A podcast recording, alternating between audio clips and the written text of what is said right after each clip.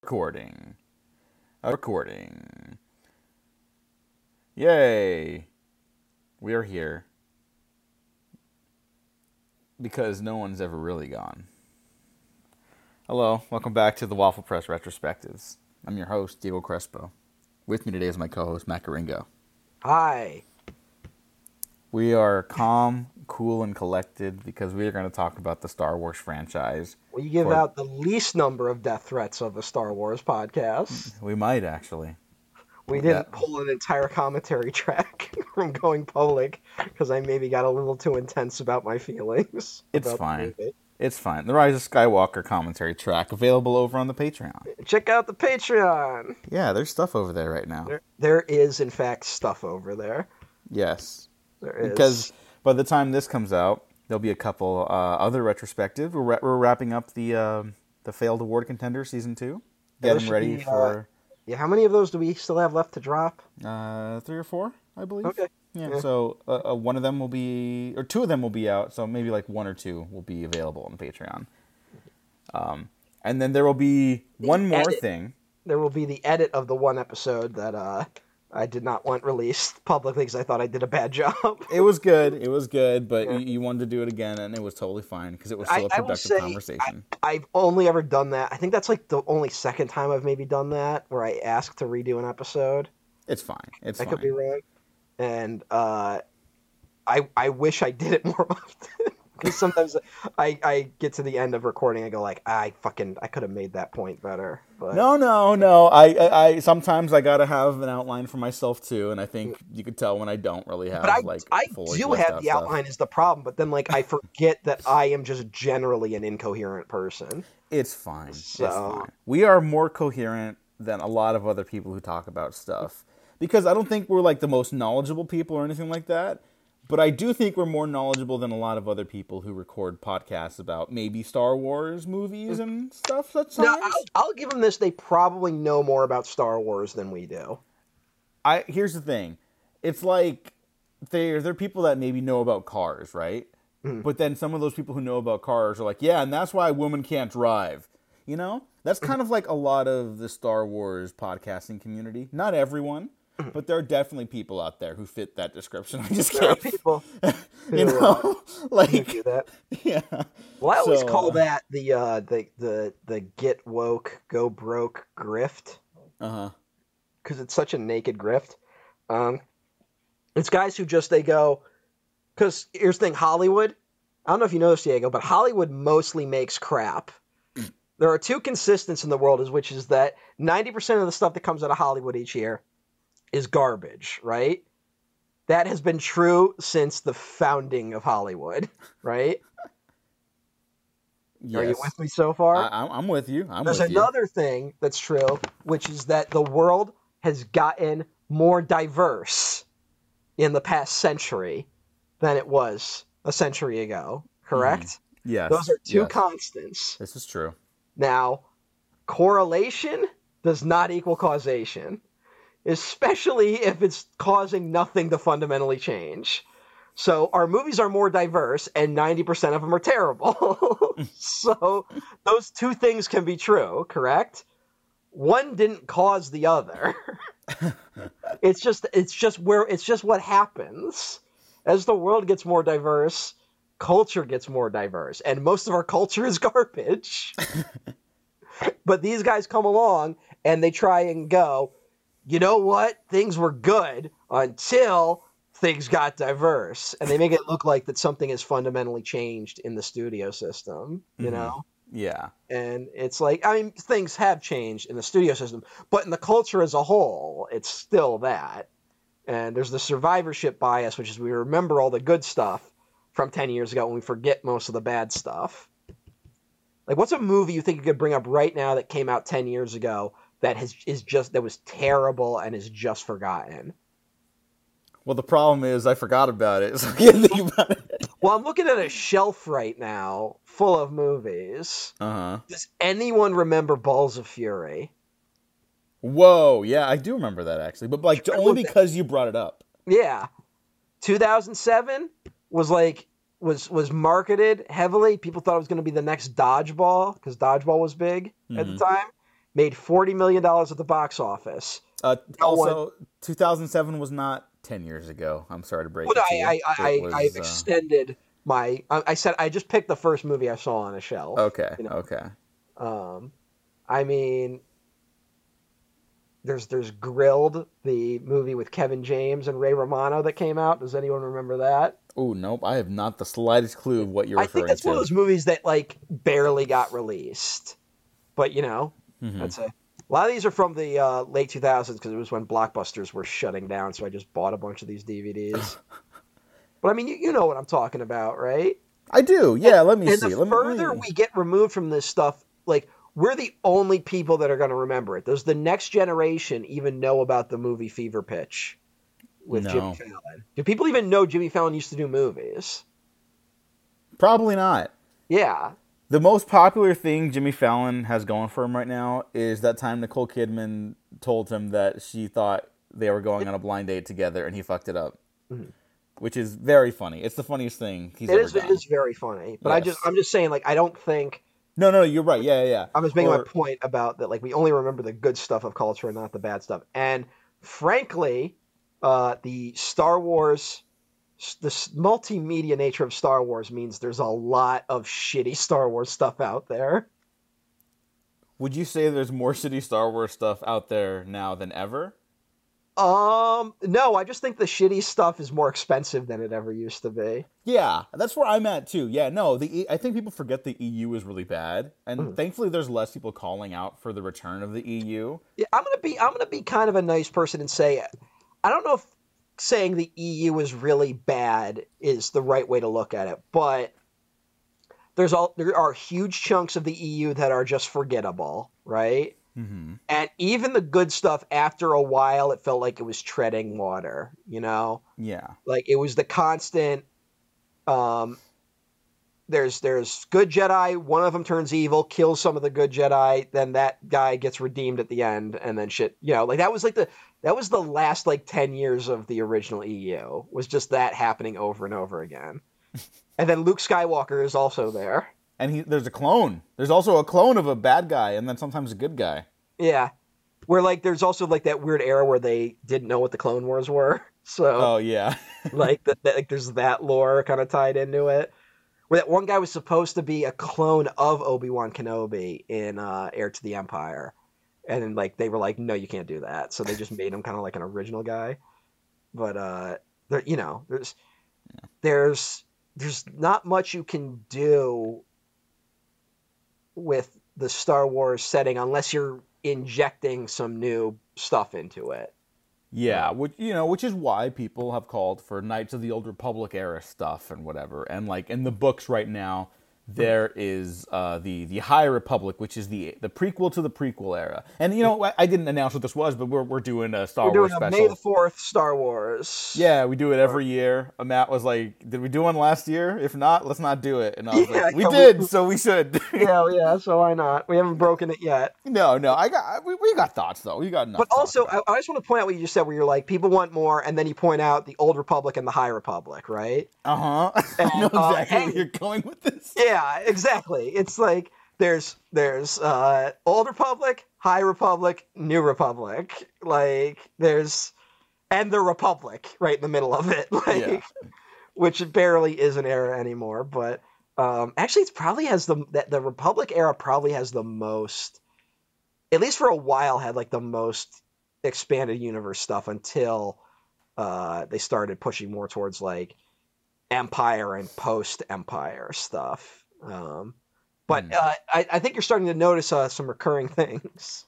I am. And, uh, also, you go all the way back to the Old Republic, which I believe is is the Old Republic thirty thousand years before the regular. It's tens of thousands of years. Yeah, it's It- something like that, something like thirty thousand. And uh, for all that time, it is still republics versus empires, and it is still Jedi versus Sith, and there are only so many stories you can tell with that.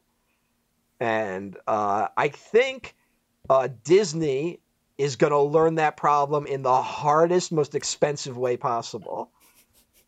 So we'll see where all that's going. Yeah. So we're going to talk about all the stuff that's happened in the year since the last recording. Uh, we will we'll start off by talking about what has come out since last May 2022. Um, obviously, the big thing was the Obi Wan series, which I have not seen, and I think You know we- what? Jesus Christ. Fucking, I asked Diego before. the No, no, no, wait, wait, wait. No, I, I, I think it actually came out before. I think we talked about it about not watching it last year. Right? Yeah, but it, like it might have been one of those ones where it had, it had it just come out because there was a few things. No, you know what? You're right. I fucked up in the in the pre-recording discussion. I fucked up. It came out after that last recording. That's Yeah. my bad. it was like about to come out, and we were both Yeah. like, I pitched. I was like, here's what you could there, you could actually do a really interesting Obi Wan series, and I pitched my version, which is like Obi Wan has to go from the Jedi are this powerful, respected order to now he's like a bum living in like a fucking little shack on the edge of a fucking shitty town. And it's like you could do like a really interesting character driven show. And then it turns out they didn't do that at all. so No, they just had it be um, they just like had the a people Clone come. Wars s- episode, but they live just- they- action. they reminded you all those toys you bought years ago exist. Yeah. uh, um, I don't know what happened. I've only seen clips and images from it. Uh, Deborah Chow did some really great work in the first season of The Mandalorian. She's Hmm. a solid director. Don't really know what happened. I think it looks really cheap. Uh, um, it's it's almost like there's the money is getting spread thin across all of Disney products. It It's almost like they have they are investing way too much money in their stupid streaming service and the original programming going towards it. And now they don't have enough money to actually support the individual shows they're making. That's exactly what it looks like. And it's a bummer because it's like how hyped was a lot of the fan base for like the return of Obi-Wan. People love Ewan McGregor's Obi-Wan. I love Ewan McGregor's Obi-Wan. You and I have both said our piece about like, yeah, I liked these elements. I don't need to see them all the time. Um, and it looks like a lot of people felt the same way by the end of it because people don't talk about it anymore. Yeah, it seems to already have just left. yeah. And it's also that thing of the other thing that has happened is there's been another season of The Mandalorian, and what we when we talked about The Mandalorian, we would be like, we're not, we weren't exactly the biggest fans of The Mandalorian, you know, yeah, but there was stuff I liked. But we we could all both we could both agree that it actually looked pretty good, right? That Mhm. it looked like we got we are getting like a mini Star Wars movie once a week, which is kind of cool, right? Yeah. Like there's some, and now it just looks like every other fucking thing on their streaming service. Now, did you see any of this new season? I, I think we can kind of skip over Obi Wan and just because we didn't watch Yeah, it. You know. well, I, I, I checked out some of Obi Wan, and it was mainly clips on YouTube. okay. And I was just like, cause like I just I was like I don't I don't need this, and it just it didn't hit, and like it wasn't engaging. I watched the first episode and forgot about it. Right, hmm like so that that's my experience with Obi Wan. Maybe it's great. Most people I know who watched it didn't seem to like it. Um, and I I was happy to see Hayden Christensen kind of back, considering he kind of got a raw deal with the fandom initially. There's a really uh, sweet clip of him at Star Wars Celebration this year, and he's like holding back tears because the, the crowd's going fucking wild. I'm like, yeah, Yeah. Star Wars Celebration, but you know, like that, that's a nice thing considering how he was treated before that um, is a little uh, it's it's good to see although frankly star wars fans should just apologize to him yeah, like they were really cruel to him and they're trying to act like we've always loved him yeah, and i'm like dude i was there man yeah. Like, I have. I, I have was a there. thought about that because there's an element of the Mandalorian this season Mhm. that um, I I did like, but you know, people talked about. I'm just gonna say it, Ahmed Best coming back. You're like, oh, he's been redeemed, and it's like, what are you talking about? He's not the one that needed redemption. Oh, All Yeah. you fuckers out there who are like made him basically he said like on, on the verge of like suicide. yeah you fucking drove that guy insane That is Like- so awful. So no, I, I don't because I he don't played stand a for any of that. character you didn't like like Yeah. i'm not here to defend the honor of jar jar binks I but- will defend Jar Jar Binks. Yeah, sure. I, I think I do. I do still have some dignity, but uh, and but it was never his fault, you know. Like, Yeah. and it is sad when you go look at those like older interviews where you can tell he's clearly excited to be part of Star Wars.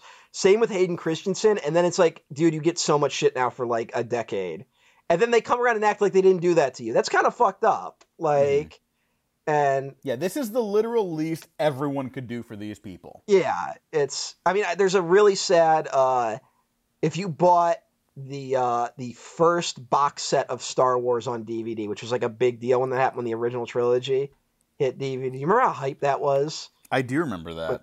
And w- on the bonus disc, one of the things you can get is the uh, what is it? Um, what's the word I'm looking for? Uh, the, Special like, features? a- what? Documentary? there was there is a special feature that is a preview for episode three because it wasn't out yet.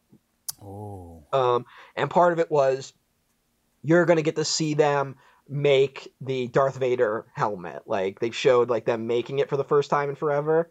and Ah. talking about like working with old concept art and shit like that. And it's also hysterical to think about back to how much Darth Vader was in the marketing for Revenge of the Sith, considering he's in less than like two minutes of that movie. Which is like whatever, like that. I'm not. That doesn't matter, but it is kind of like, hey George, I know what you're doing. Um, but uh, there's a part where they were like, we were gonna get an actor to do Darth Vader, right? That was gonna come in and be the body for Darth Vader when he's on the bridge, and he basically just stands there next to a guy who looks like Tarkin, and is already building the Death Star.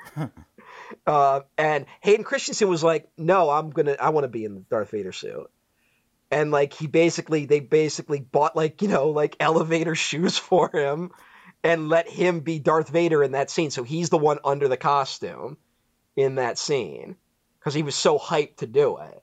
And it's like that's really endearing. Like he didn't have to. He really didn't. Like Yeah. it's no one was gonna know. and he was like, "No, I'll do it." And I'm like, "That's pretty. That's pretty cool." yeah, that is cool. And it's just a shame then people be like, "Fucking guy can't act. He ruined Star Wars," which was the fucking conversation forever. Yeah. And that is so, that is a line that was like the common criticism of those films, and that was a line that even like the red letter media guys wouldn't cross. You Mhm. know, like they were like, "It's not." They even they were willing to go like, "It's not his fault," which was not the consensus for a long time. Yeah. I mean, he's mocked. They mocked the shit out of him in Clerks II. God, Like- yeah. I mean, has Although, any like- movie aged as bad as Clerks II? Like, I'm not a Kevin Smith hater, you Oh. Yeah. know, but like, I don't. I still don't really hate Clerks II. okay. Like, but I also did watch that at a very specific point in my life. I so- also saw it in high school, yes. Yeah, yeah. And uh but it is one of those where it's it's I think it's been hurt more by like what Kevin Smith did after it than um where it's like I don't mind the I don't mind the ending being like actually they were their happiest when they were working at the quick stop, right? hmm And it's like that's not, you know, that's a really Gen X idea of just like actually I was happy where I was at and the real world's bullshit. Um, it's a little bit like the Trainspotting sequel of just like you kind of want to go back, but like can you and can you not and all that shit. And I kind of like that it's there's that angle to it, but then for those characters, it just like there's nothing wrong with just if you want to work at it at a convenience store your whole life. I don't think there's anything inherently wrong with that. You know, Mhm. like, I'm like that's fine. And Especially right now in culture where we're all realizing that a lot of careers are bullshit, you know? Yeah, Not all of like- them, you know, but like a, a lot of, of this. I'm, I'm pointing to everything with flailing arms and jazz hands right now. Yeah. Uh, it's not built to last like people were told it was. Yeah. And we're all kind of working through that and they're all way. built on business models that stopped working 15 years ago. Yeah. and we just kept chugging along because a bunch of people are invested in it, you know. Uh huh. Um, but that's a whole other thing. That it's it's just that's been hurt by then like what Kevin Smith has done since then, you know. Which I'm not saying like like Kevin Smith hasn't done bad things. He's made movies I don't like, right? hmm But like the the last Jay and Silent Bob movie and Clerks Three, from what I understand, are like the exact opposite of what I want to see in any art, you know. I have not seen either of those. The But- new Jay and Silent Bob is like a celebration of like geek culture, you know. Oh, that's yeah, that's the last thing we need right now. yeah, and it was it was like that's that's not no. Yeah. And uh, Yeah, I, th- I think I've made it clear. Like, I'm a Kevin Smith fan. I'm not a fan of his art per se, but he seems like a guy I would get along with. yeah, You know? he seems like he's an interesting guy. Yeah, Um, he's, he's a goofy nerd. He's like he's the the poster child for like the goofy nerd that became really popular. But instead of being nice and crying about the stuff he really enjoyed, the other people that kind of picked up the ball from him were like, "And this is why I hate women." Yeah, And it's like, no, like uh, fanboys. yeah, which is the worst film ever made. Yeah. Um, but you know what? Here, here's the nice thing I'll say because I'm gonna be really mean for a little bit. Uh, because I'll talk about Andor, but I think I want to get the Mandalorian stuff out of the way. Mm. I would like to see Kevin Smith direct an episode of The Mandalorian. He did some episodes of The Flash, and I believe an episode of Supergirl back he did an day. episode of Supergirl.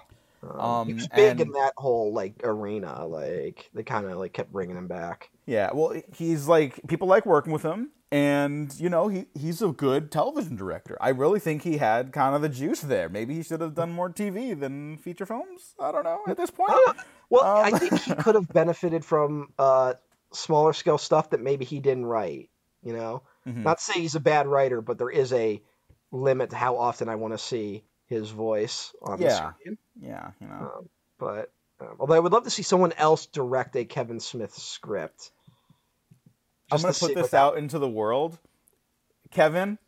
If you still want to make Moose Jaws, call me. Mm. I would I would fucking do crime to direct Moose Jaws. Should it just be called Moose Jaw? No, I get, I get it, but like Moose Jaw is like a real place. I, I don't care. All moose right. Jaws. Right, It's Jaws, but with a moose. I know, I'm it's a good- sorry. That's a I'm slam big- dunk. I'm a big uh, Red State and uh, Tusk defender, so I got you on Red State at least. I, not not to the extent that you are defending it, but I get you. Um, I can't really get there with Tusk, but uh, Tusk you- is you just know, a wild. Go with God. Tusk is a kind of wild uh, little movie that I didn't expect it to be this weird movie about how uh, Kevin Smith maybe doesn't like himself that much. No, I, that's the thing. It, it's a movie I don't really enjoy Mm. in a way that's not boring. It is not a boring movie. It is Yeah. him taking a swing that I don't think worked. it's like also But like it's a fucking Parks. swing.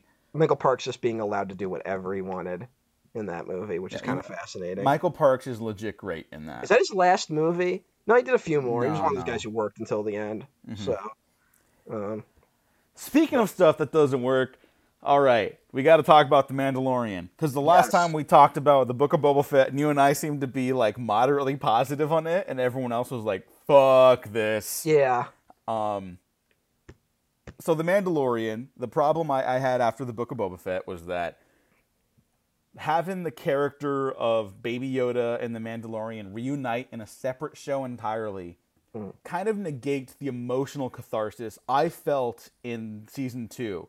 There's that incredible moment where Baby Yoda is going to leave with horrible war criminal Luke Skywalker robot CGI creation. Um, everyone should go to prison who's responsible for that. I believe that.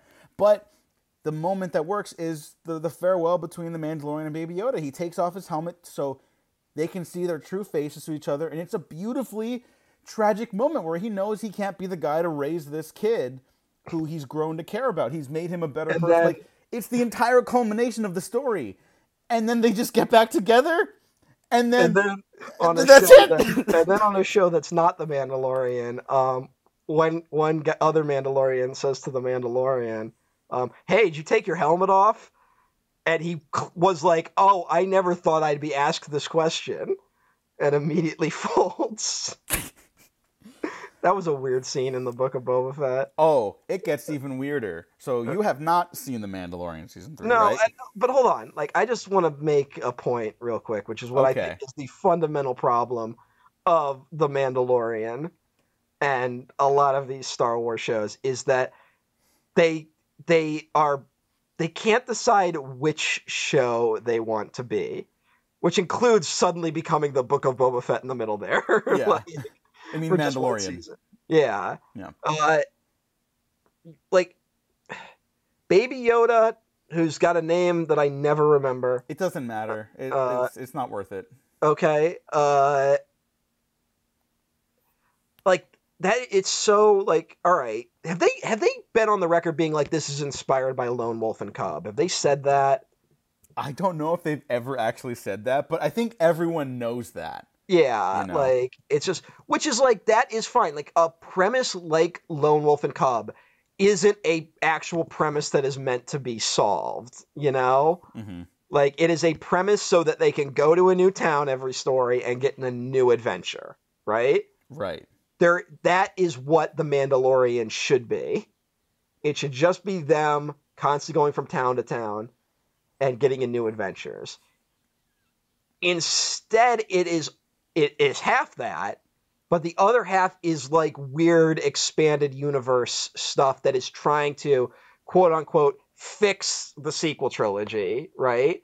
And also set up 20 different spin-offs so they then they can have some big like Star Wars fucking endgame, you know? Like mm-hmm. that like you can't make those two work together. You have to be one or the other. And that to me has been the fundamental problem with The Mandalorian is that it is simultaneously a show with this massive overarching plot that is supposed to be of great importance and involves key players like Luke Skywalker and Ahsoka and all that shit, while also being this like traveling gun for hire with a baby type story. You know? hmm It's the it, and I'm not saying like you can't get to like a it, it would be that thing of like you do a Mandalorian show and then the ending is Mandalorian the movie where all that stuff comes to a head. I wouldn't mind that. Because it's the other example, which is also very Lone Wolf and Cub inspired, um, is you know something like Samurai Jack, which I think we both love, hmm which is a show that is never built to solve its premise. Every episode, Jack is trying to get back to the past, right? Yeah. That's every episode. It wasn't until that last season where they're like, okay, we're actually going to have a real plot that needs to be solved here. And you know, the stroke of genius of that last season is kickstarting that season with like Jack having to be introspective and he's got like this this psychological component Yeah. of himself where he hates himself for not being able to like reckon with his mission, you know, it's like you've forgotten your purpose. Like that's like a Yeah. line he says to himself in that show and it's like, okay, that's the way to fold that in on itself, right? Now it can what be done, is it what can I'm be saying. done. And I, I'm honestly like I, I was a, a defender of season two until that Luke Skywalker thing, right? I still think actually that's a pretty good season of what this type of show can be. Sure. Until you, you realize it's all just setting up spin-offs, right? Which yeah, is which the is, bad that's mistake. where we're at with all the with most of these shows, and Yeah. that's a real problem. Yeah, the other problem is that as like the, the the conceit of the Mandalorian, right? It's eventually getting back to the point, and now has gotten back to the point where it's going to be about retaking Mandalore and like reestablishing the Mandalorian culture. I know, I know. It's I know, I- I- it's the worst. He should just be the last Mandalorian. Um, yes, but that's not the world we live in. I'm gonna say this. I'm gonna be positive for a second. I don't think that's a bad idea. You have you have set up all these different Mandalorian groups, right, throughout the show. You, it, the show has stated that the one Pedro Pascal is from, the group he's from, is a cult. Yeah, It is a negative connotation that Bo Katan from the Clone Wars and Rebels gives him, right? Um, and she becomes the co-lead this season. And you know what? People were like, "Oh, whatever." Like, I, I actually liked that. I liked that idea, and I liked some of the execution. Um, once the ball gets rolling on like connecting all these warring groups of Mandalorians, it stops being introspective about their differences. So by the time they do come, because spoiler alert, whatever, who gives a fuck? This was, a bad season of television with the worst finale. Um, they um they don't like question anything. It's just like we're all Mandalorians, we all get along. yeah. There is Right. no sense of conflict in this show anymore that is not solved within five minutes of establishing that conflict. That's I felt like I was losing correct. my mind. It was so awful. Yeah, Mandalorians. Uh, the the culture. Here's I I've just there's it's almost poetic because the I think the Mandalorian. You know, I'm not even gonna call it Boba Fett. I think Boba Fett is just like the biggest thing wrong with like the mentality of the expanded universe stuff, right? hmm Like, why is Boba Fett cool? He's got a cool helmet. he looks fucking cool as shit, right? Yeah. Like that's why Boba Fett's cool. Yeah. the more we learn about him, the less cool he becomes. Yeah, he was a cool henchman. That's what he Yeah. was. That's fine.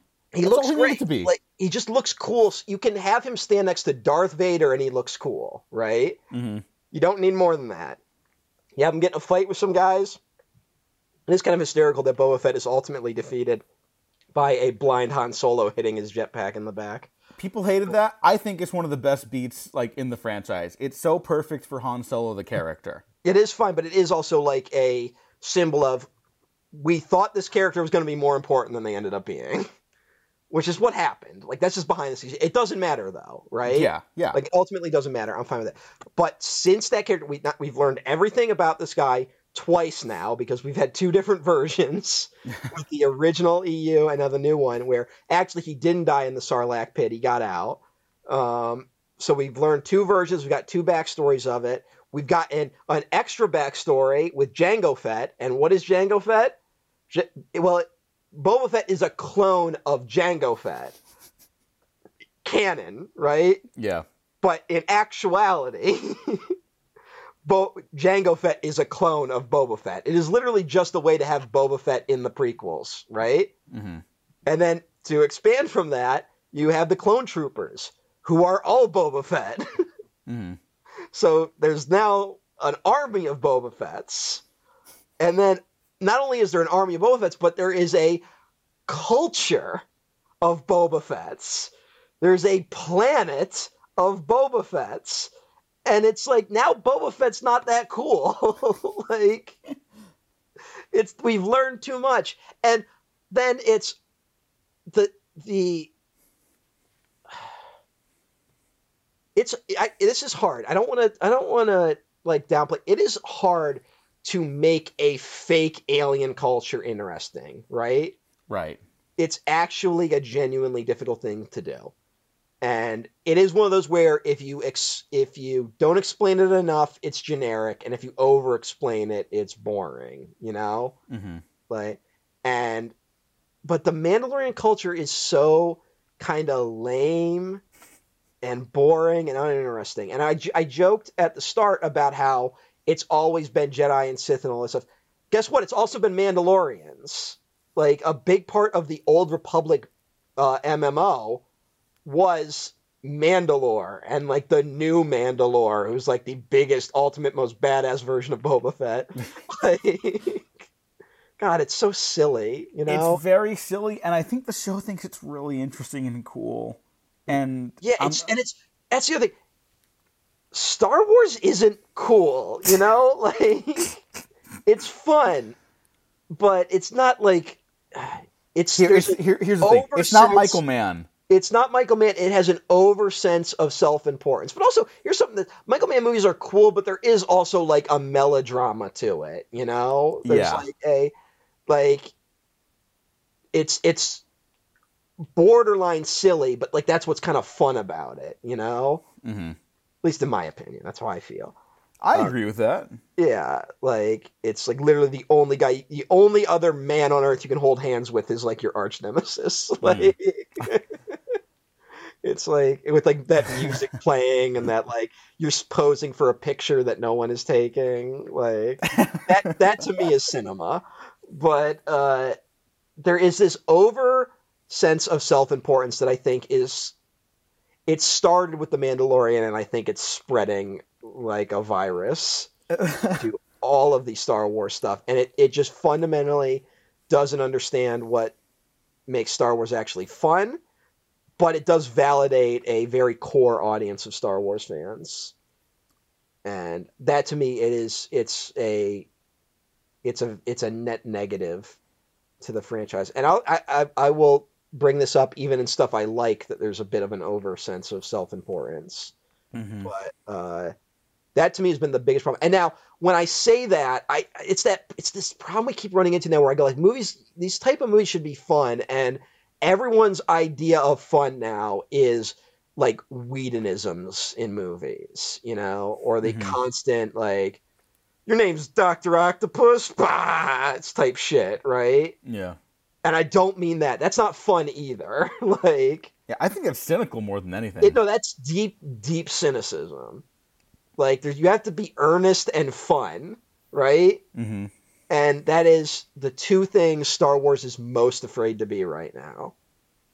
There's no earnestness to this. There's just a like, no, this is fucking important, Yeah. and uh, that's what really bugs. me. There is one episode of The Mandalorian this season that I did kind of like. Mm. And it's the one everyone else hated. It's with Jack Black and Lizzo. Well, that one people hated because they hate Lizzo. Cause yeah. because she, played that. Uh, what was it? Fucking what the fuck was it? Like Thomas Jefferson's pipe or some shit. It was so Oh, is that you, what that is? I don't know. do you remember I when that care. happened? It's so stupid. Like she, they brought her in and let her play it, and then people are like, it was like an insane way that we pretended for a week that what they weren't saying was a black person shouldn't touch this, which is what they were saying but weren't saying, right? Yeah. like that was the subtext of what they were saying and we had to pretend for like a week that's was that wasn't what they were saying Uh, it's also really embarrassing that people were just like upset. There's this.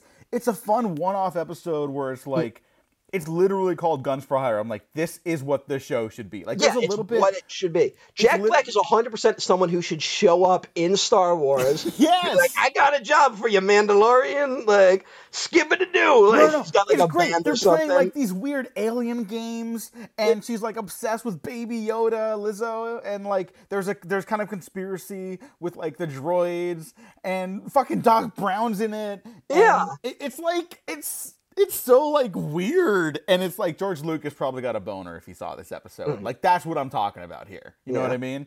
And other people were just like, no, not my Mandalorian. And I call I call out everyone who has said that because that's stupid and you're you're making a mistake for saying that. Um, Jon Favreau wrote Swingers back in 1996. I don't know what happened, but he has stopped giving a fuck. Mhm. Like he just has. Like whatever. Uh, These these are all first draft screenplays, right? Like for television, and that's like I, I get it. You know, you, Yeah. you're putting stuff down on piece of paper. He should not be doing that. I stand by my decision or my, my opinion that he should be having a writer's room because he just can't handle this anymore.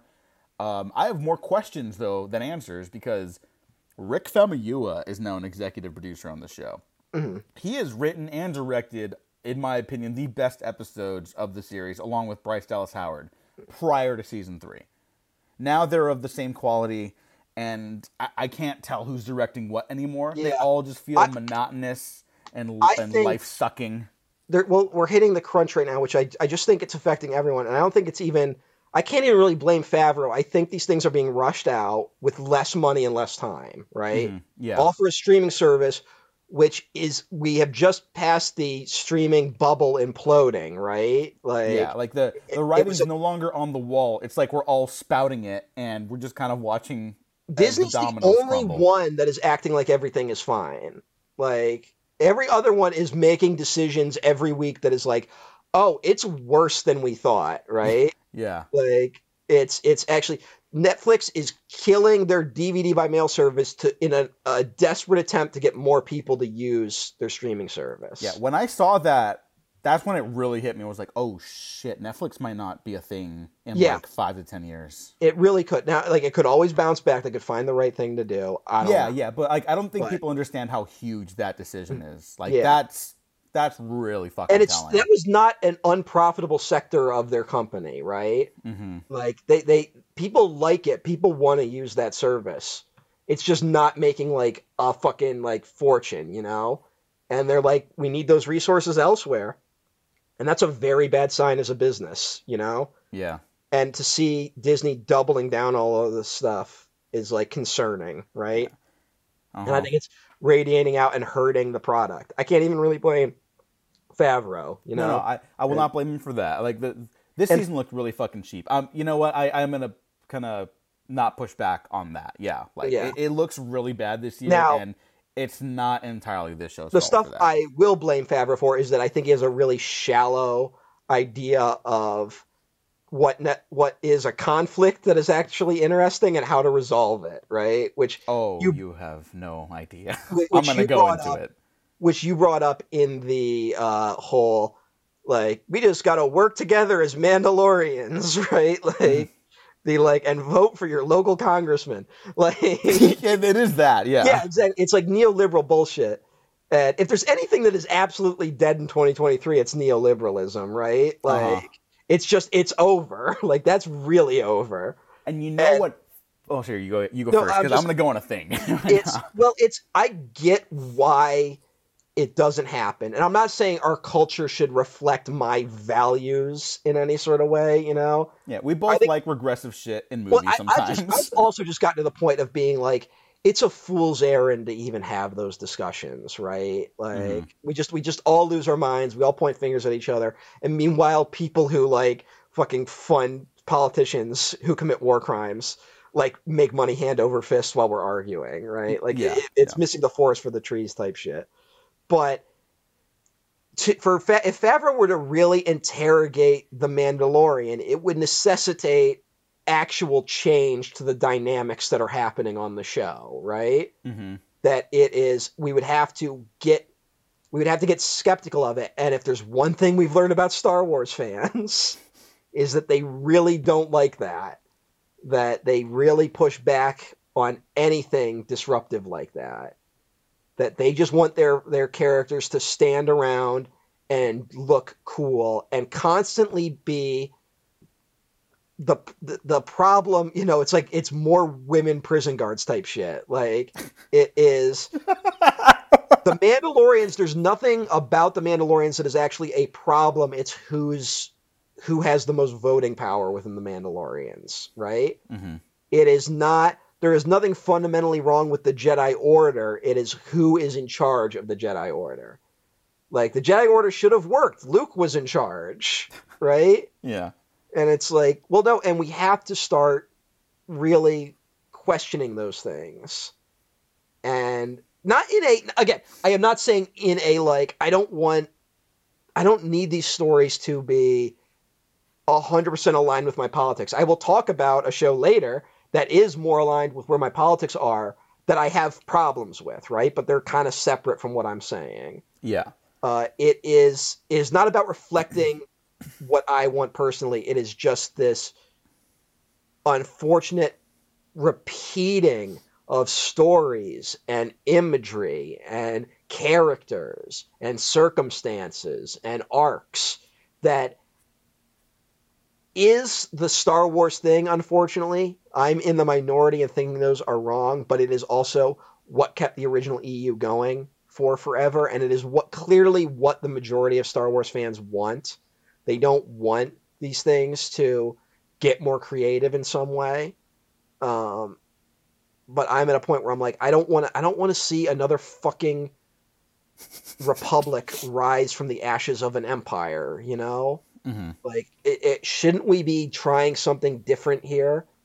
Shouldn't we like try to break the circle a little bit? Not even for a not in a honestly, I'm stressing not in a political sense, just in an engaging story sense, right? Yeah, like why follow the, that narrative? Like, I'm not even gonna say we can't do that again. Like, I actually, I, I think, like, just politically speaking, the Star Wars universe will probably lean that way for the foreseeable future. But like, we can do other stories in between that, or even while that's occurring, and not And- make it the focus, and still have it be epic scale. You know? Yeah. And as they do this, they as they keep repeating these things, they are training the audience to expect those things. So Mhm. when a story maybe veers from that, it is considered a mistake as opposed to a different story. Right? Yeah. It is you, you can't kill Snoke in the second movie. He's supposed to be the villain in the third movie. Yeah. like you know? And it, Yeah. it like they they fucked up. They killed snoke as if like they got to the editing bay and were like oh shit we killed snoke. Like as if they didn't know what they were doing. And it's like that's not a mistake. It's a choice. You don't have to agree with it but it's a choice and you should ask why those choices are made. Hmm and now Star Wars is being flattened in a way to make make it so those changes just don't happen because they don't want to rock the boat too much. Yeah. And I can't hundred percent blame Favreau. I can blame Disney because this is what they've always wanted. Because this is what major corporations want to do with culture. But I can't let like the fans off the hook. They hundred percent deserve the quality of shows they're getting. Like if they if they try to sit around and be like Star Wars, Disney's ruining Star Wars, they aren't wrong, but their their hands also aren't clean as far as I'm concerned. Yeah. And y- you know what the most frustrating thing is for me right now? And this is related to what exactly what you were saying. It's that every once in a while, Favreau does have an idea or even a moment that's captured on screen where I'm like, that's a good idea. Let's get more into that, you know? Mm-hmm. And then it like doesn't. There's a moment in the season three finale where like, you know, the, the epic cliffhanger leading into the finale is like, fuck, they're gonna lose Mandalore again. Like they're barely getting it back, whatever, right? Uh, Din Djarin's captured. Where's Baby Yoda? I don't know. The Bo Katan has to like escape, and like the the Mandalorians are hiding out in this, these caves that are filled with like nature and like the plant life of Mandalore that hasn't existed in hundreds of years. And this great moment where they all just take us like a beat to recognize that like, oh hey, like life can come back to this planet. Like our our our home isn't gone forever. Like we our home can be whatever we want it to be. Like we can plant new life here. Like that's the metaphor, right? Yeah. It's right there. It's a nice moment. Not relevant to anything that happens the rest of the show, but Yeah. it's like right there. It's like that's the story. Right fucking there. The other problem is that like they this is one of my problem with Book of Boba Fett too, which I liked more than most people. But you could tell they picked the ending before they started the season, right? Yep. and they ha- and I can't even say like you shouldn't do that. They have to because by the time they are filming the third season, they're already building sets for the fourth season probably. Yeah. Like these are massive undertakings. And they don't want to spread them out. Because you have to get a certain number of things out there for shareholders to show that the numbers keep going up because they're No, always right. going to go up. Uh, But like furthermore, even like with all that too, the show The Mandalorian has given every nerd who's been saying this is the best Star Wars thing ever exactly what they wanted. Mhm.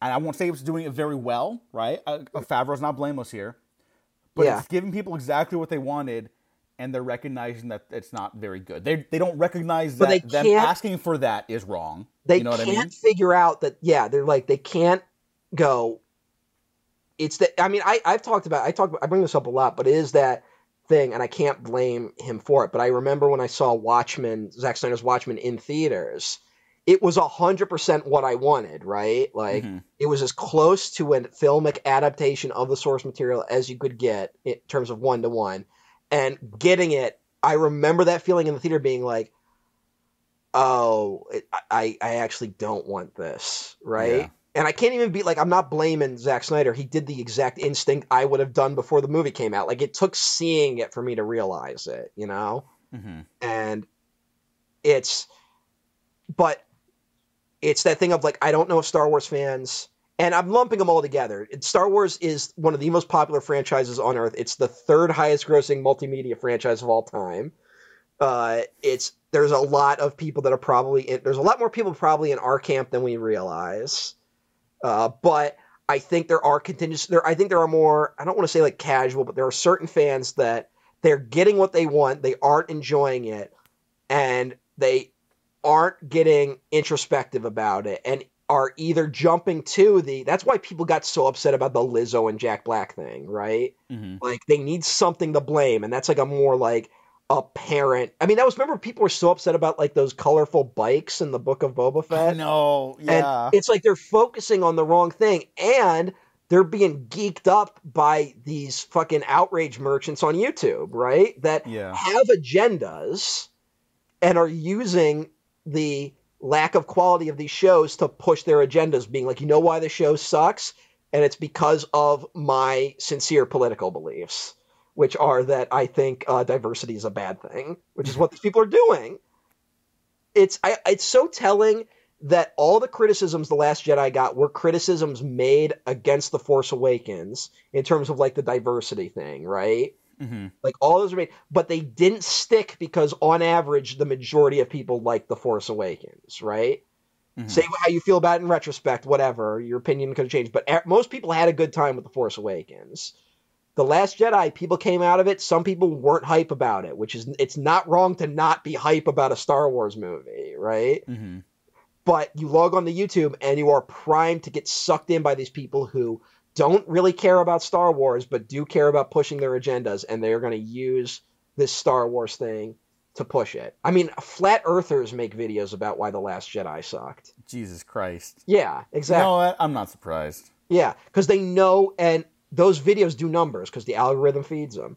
And that's where, like, I am slightly worried about how we talk about this stuff in 10 years. Because I, I see these weird things where people are just like, yeah, we all know the sequel trilogy sucked. But then, like, they don't really have an argument for it, right? Mm-hmm. And then they usually fall back on stuff like, well, there's continuity errors during that big fight scene. And it's like, I'm not saying, like, that's not a mistake, right? Like, there's a whole other discussion. But that's your your fucking ace in the hole. like, it's there's no real philosophical thing by it. And I think people now are just like, yeah, we all agree they suck, but they don't even know why we agree on that anymore. And it's it's I only see it getting worse. Um, for at least the foreseeable future. And I worry we're at a tipping point. I think we're we're hitting a certain uh, a tipping point for Star Wars. I I agree, but I think I'm more optimistic in the long run, if that makes sense. You know, like it's Star Wars, whatever. Like it's not real, um, but like I am optimistic about it because right now the snake's eating its own tail so vehemently, and like I've said, it's going to eat its own tail for a while, uh. right? Like I, I've been very open about feeling that way, hmm. but the fact that no one is like universally praising or disliking anything anymore, except maybe Andor, which is pretty close to universal praise, right? Not, yeah, not except by quite, but weirdos.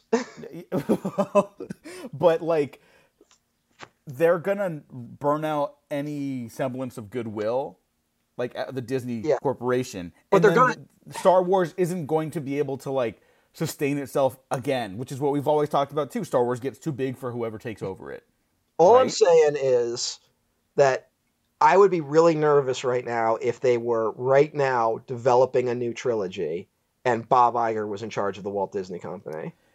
we are gonna get to that i, I would I be really to- nervous if those two things were specifically happening right now. I want to get into that. I need to vent about how bad the finale was, just because this is the only time I've talked about it. It felt like a baby wrote it. I'm not even joking. Like I, I, I've said, I didn't like the Mario Brothers movie at all. It's, it's like for it's baby food. It's bad baby food, right? Like that. That's me being kind. The Mandalorian season three finale was was shockingly incompetent, and I, I I'm not really sure why. But every five minutes, it was like, "Oh, Jin's captured. This is the epic cliffhanger from last time. Oh, he he broke out of the capture. It's okay. Oh, Baby Yoda's here now, and they're helping each Yeah. other. Okay. Uh, oh, Bo-Katan and the Mandalorians are just gonna regroup, and then they're gonna retake Mandalore. And I was like, "Oh, all right."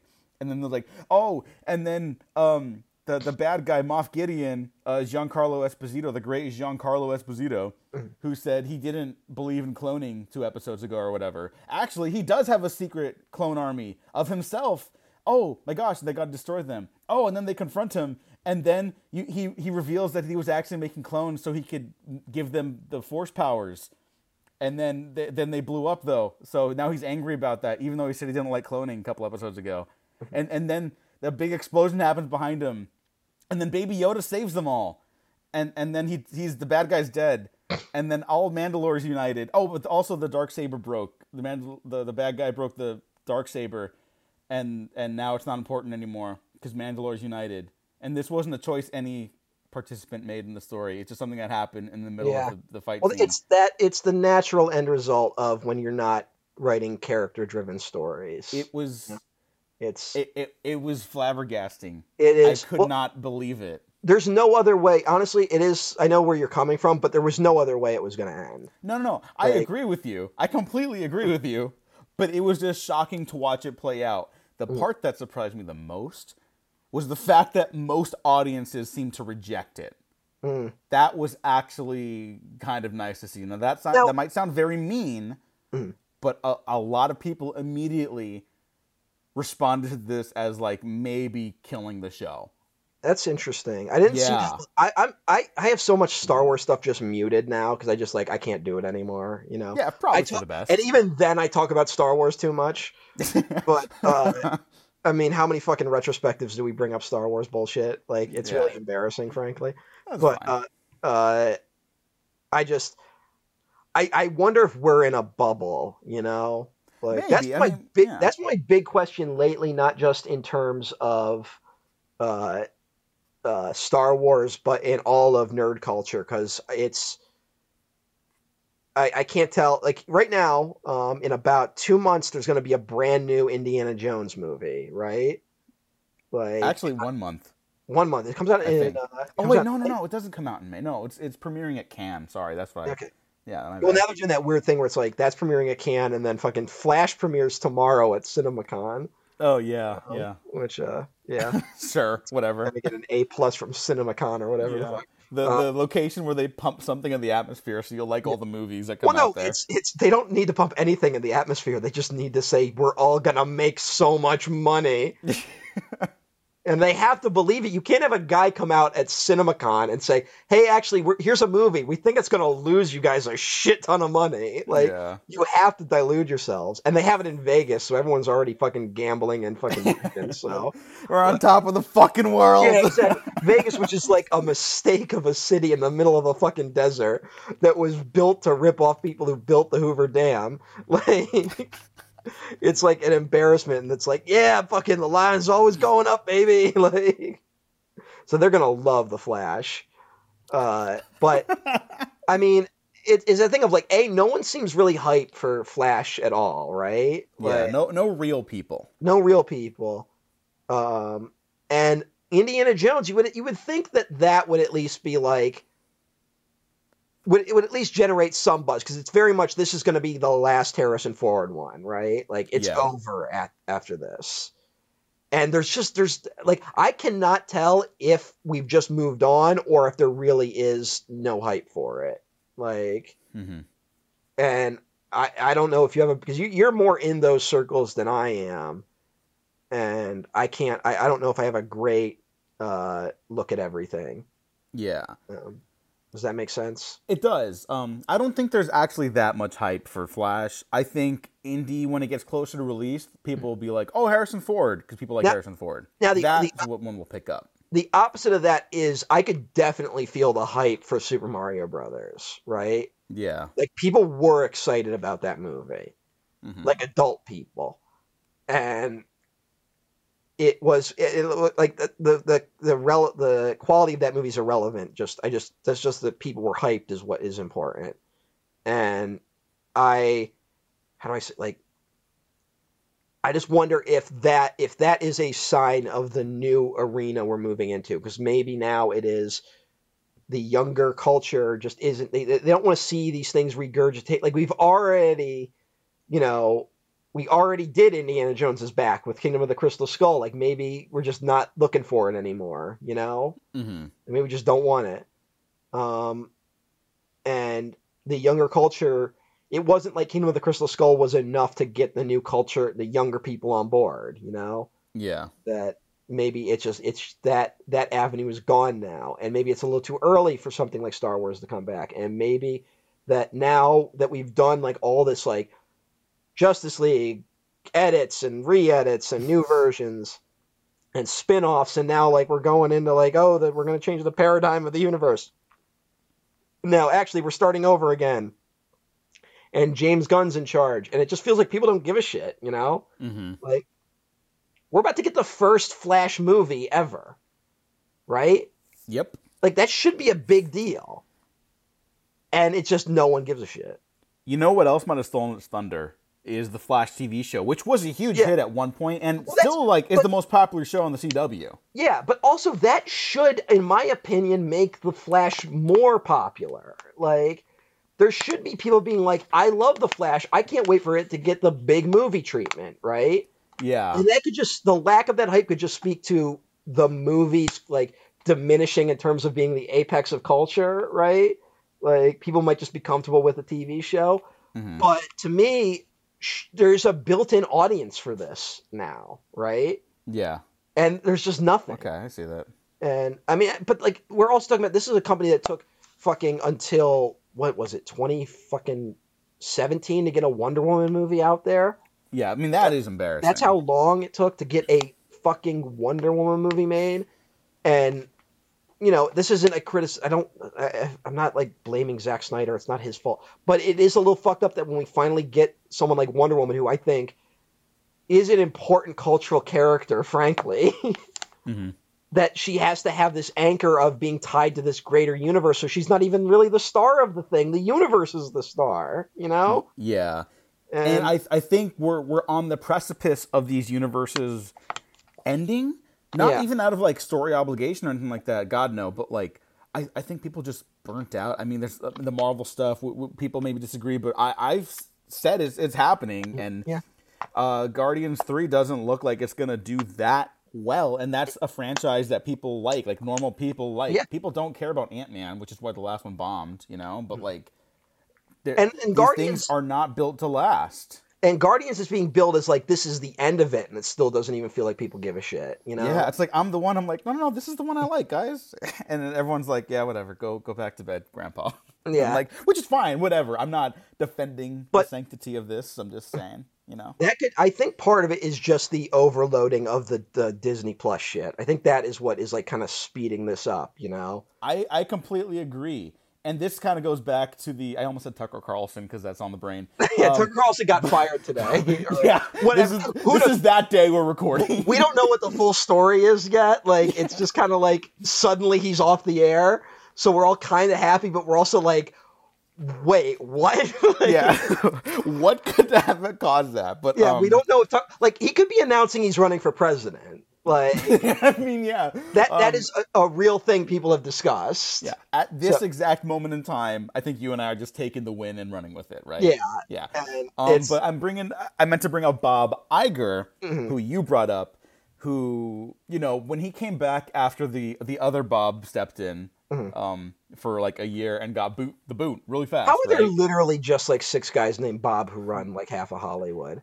Uh, you know what? It makes a lot of sense. How is it just that? Like, oh, they they were cloned by Moff Gideon, and then yeah. they were revealed to be. You can't get like a Lance in there or somewhere, like, or like an Andrew. Yeah, like. Um, but okay, when he when Bob Iger came back in, everyone was like, "Oh, he's gonna clean house and shit and get stuff back on track."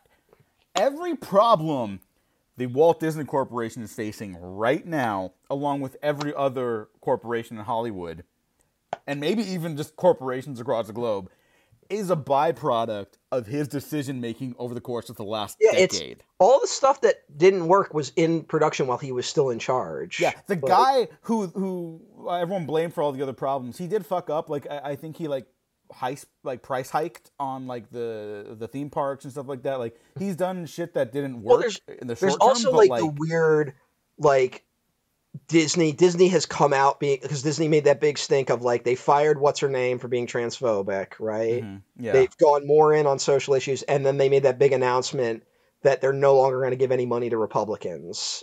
Um, I think just in the state of Florida, but like that was their big thing. Yeah. After the "Don't Say Gay" bill, and now they're like at war with the state of Florida. And there, it's even like there's even like genuine discussions that Disney might leave Florida.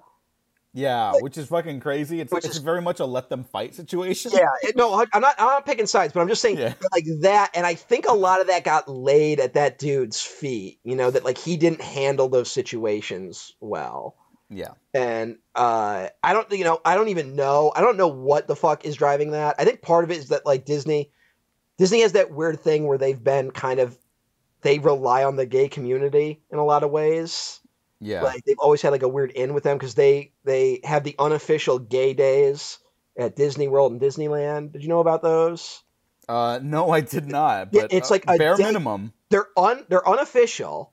Like it's not like Disney comes out and it's like gay, but there is a day that usually it's like same sex couples all go to the park, and they just they have a day there. It's it's it's the gay day at Disney World and I can't remember the date, but uh, it happens, and I think they know that that is a that that block like buys a lot of their shit, so they can't piss them off. And you know, I'm not they're not doing it for altruistic reasons, I guess is what I'm saying. Mm-hmm. But uh, it's in this weird time where right now you have corporations backpedaling on like gay rights stuff or like being afraid to put their toe in the water and Disney kind of went all in. That's not like a I'm not like saying that's a pro to them, but I think that the negative publicity that has swirled around that at the same time as them hitting this kind of like flop era, you know, mm-hmm. that I think it looks a certain way to people that um, things were changed uh, recently, and it, it must be that guy's fault. And I don't even know. It sounds like he wasn't a great, but also like Bob Iger couldn't run the theme parks either. Like, there's a very little like attempt to actually run the theme parks well because they don't make a, a lion's share of the money, right? Yeah, but you, we got to remember he was also like the platonic ideal of like a capitalist icon because he just what what was his business plan? It was to buy the really profitable stuff. Well, and I mean, for what it was for. This is this is I'm not I, I feel like I'm gonna come across like a defending Bob Iger, but I'm not. Like it made a lot of his decisions made sense, right? Yeah, they make business sense, and we we have discussed. I know you're not defending him, but it's like, you know, just because something makes business sense doesn't mean it's like a, a moral or ethical good. Yeah. You know, very often, I would say about 99% of the time, it is the opposite of morally good. you Yeah. know? I mean, he he got you know he got Marvel like that's a big deal that that happened, and he saw that before a lot of other people saw that that's where things were going. You know. Mhm. And like that's it made business sense. And there and I get I give him credit. He tried for like two years to make i- i- an in-house version of the Marvel shit right? Like he want they were like we have to expand into action movies. We have to target boy audiences and shit like that. They tried they all flopped and then he just went like okay we're back to we're just gonna buy some famous IPs yeah, And you're right. Uh, He did genuinely try that for a been minute. a it's been a net negative for our culture but you know it made sense but I, I just it, you can't do it forever man you know Mhm, Yeah.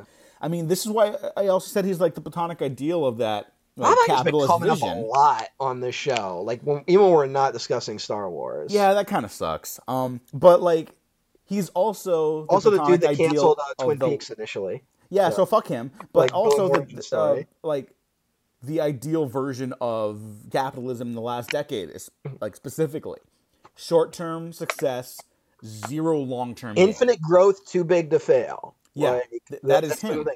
And it and and guess what? It's all failing right now. So buckle the fuck up, people. uh, Uh, makes a lot of what's happening in the Star Wars universe look very trivial. Ultimately, It But- does. It does. But that's what we're here to talk about today. So fuck it. Whatever. Mhm. Um, and you know that's basically the Mandalorian is is, is a bust. Um, it, it it's I will say now the premise for next season, which is what the show ends on, instead of wrapping up anything and like ex, you know spending time with any single thought for more than a couple minutes or seconds.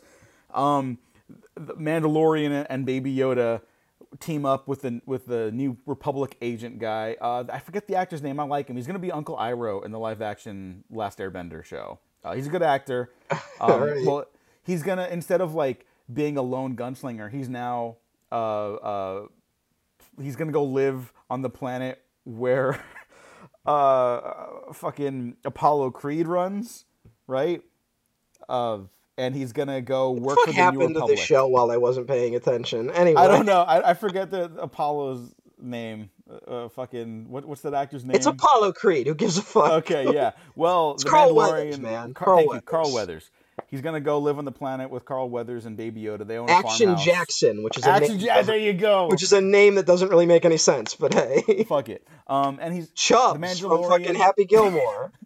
yeah, Sorry. Rise of Chubbs. Um, but the Mandalorian is going to work for the New Republic to hunt down like agents who have fled from um like the Republic like war crimes and stuff like that. oh, know, so it's like, finally gonna be about bounty hunting. yeah. And it's like, hey, you starring know, a that- bounty hunter. Yeah, it's like that's a good idea. I have no confidence in them executing that. In You know what? like, I will say this. capacity. Now the problem is because of the nature of way shows are made now, they were they're already making season four before they get the feedback to season three, right?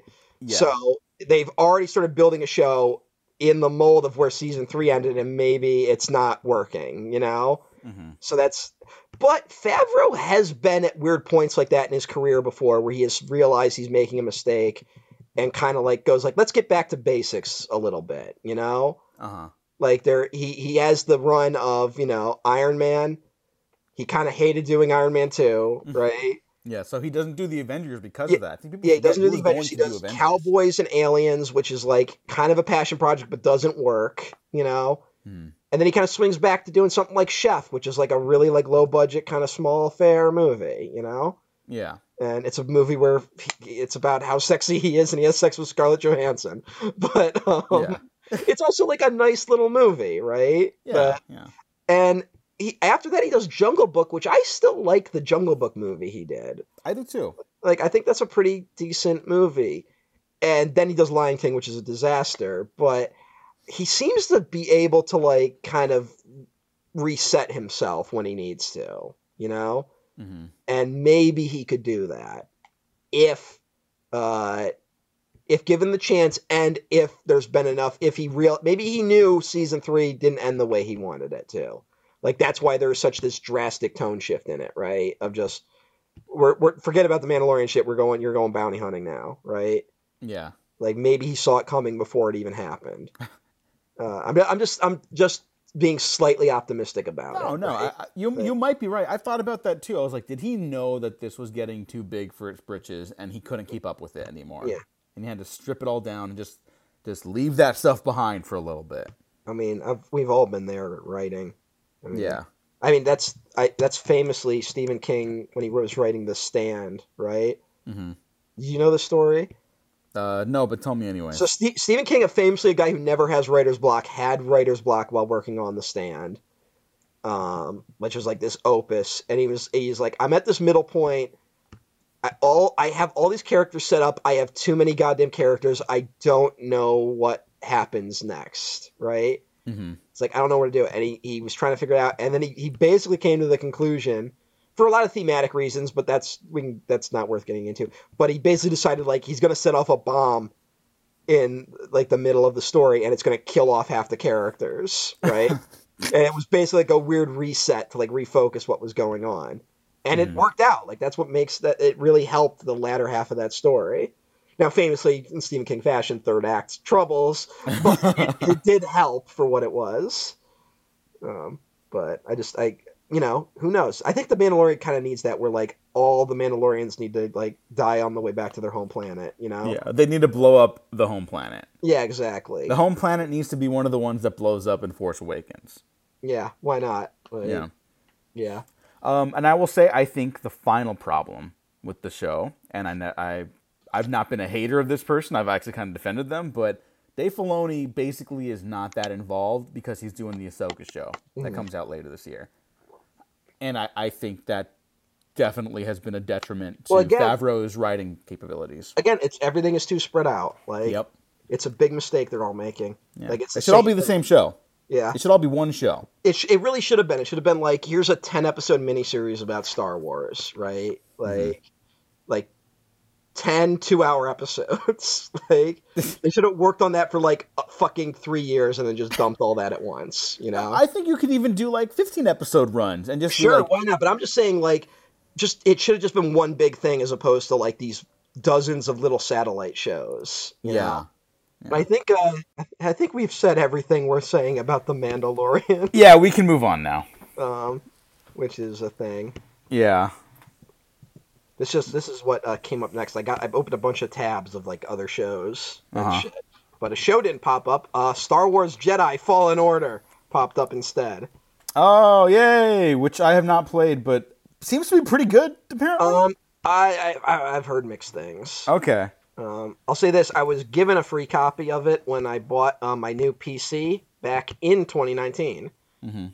and I haven't played it because I've just. it looked like a story on rails type thing.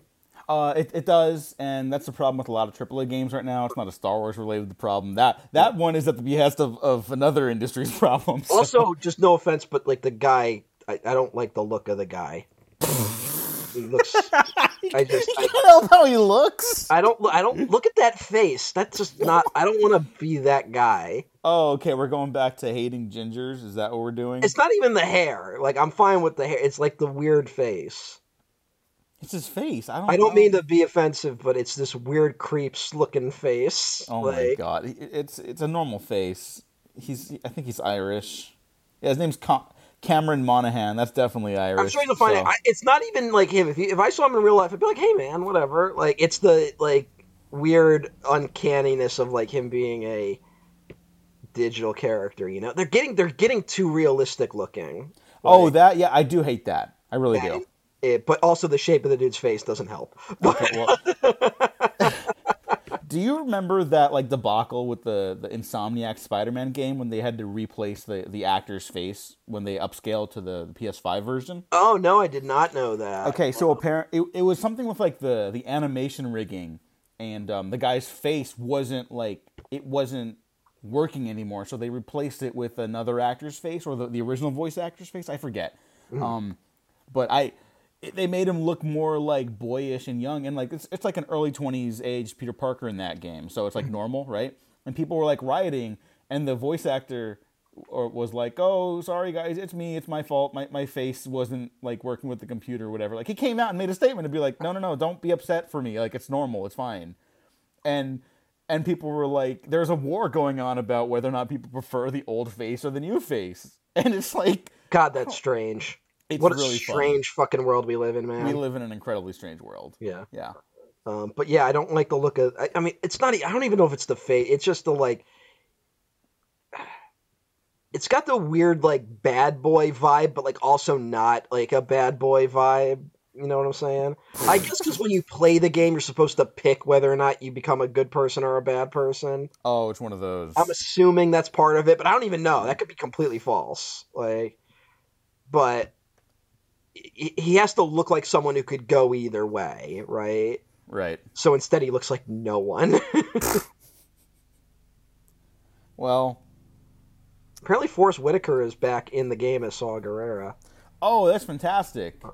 More Forest Whitaker, the better, in my and opinion. uh, Ben Burtt is a voice of a droid in it. So Perfect. that's interesting. Yeah. Um, but uh, Uh, has but Stephen Root been on any of the Star Wars things? No, but he should be. But I'll tell you right now, the thing about this this uh, the Star Wars Jedi series of video games, which I guess is going to be a trilogy. I just looked that up right Yeah, now. Yeah, the new next one comes out literally this week that we're recording. Yeah, and then I guess they're they're hyping up one last one, which is like okay, trilogies, great, no problem with that. Um, it is again set during the era that we've already talked about being exhausted by. Yeah, So, and guess what? More Jedi. Yeah, I- now the like, eh, you know, I get it. There's always got to be a few other running around, right? Like, just yeah, yeah. for narrative necessity. But goddamn, man, there are two. There, you're getting. They're at the tipping point where there are too many Jedi running around, and now what happened at the end of Revenge of the Sith is like losing its emotional punch, right? Yeah, and you don't even like that movie. I, yeah, it's it's, but it's it's important narratively. I'll say this: someone at Lucasfilm is at least doing the smart thing of not bringing the Sith back. You know, yeah, like they're at least being smart about that hmm because it is very important that when Darth Vader kills the Emperor, it does bring an end to the Sith. Like that is specifically a thing he's meant to do. You know, yeah, I'm glad someone there is at least minding the store. You know hmm but uh it's it there's too many jedi man. There's too many jedi running around. Well, to go on to Ahsoka, another show that hasn't come out yet, really quick, and I, I only want to touch on it briefly because yeah yeah i think don't i don't have a ton to say about all of these things. Yeah, yeah. One- one um, thing i will say about the game the, i think the reason why there's a trilogy and why like this is the model now is i think the story is most of these games these aaa games like don't actually make money Oh, but uh they so but like they get funding from the consoles they're going to be on because like it helps ship units you know yeah, and and which units themselves which are sold at a loss but the subscription passes and then being in your living room is such an important part of the business models that they have right like uh huh. that's really what it comes down to. Because I think it's the thing of like, I, I've heard people say that those that some of the FromSoft games like might not really make money, like that they they maybe break even, but they aren't like huge money makers. And but like the people publishing them don't care because they move they move systems. So hmm I think that's part of it. So like I think they built in like this is the amount of money that was set aside for these things, and so we're gonna do three, and that's gonna be it. And then it's we don't they don't need to make a shit ton of money anymore because games are just so fucking expensive to make nowadays Yeah, because they're chasing these like insane graphics, which no one really wants. But uh, I mean, you know, I was fine with the PS2 era. so was I. And I don't need things to look photorealistic. yeah. That's not we- really what we- I go to games for. Are we ever gonna break that? Like, Um, it'll have to be. Or if if we don't break it, there will be people trying other things. yeah. I mean, I just want to get like everything should be stylized at this point. You know, Yeah. like Yeah.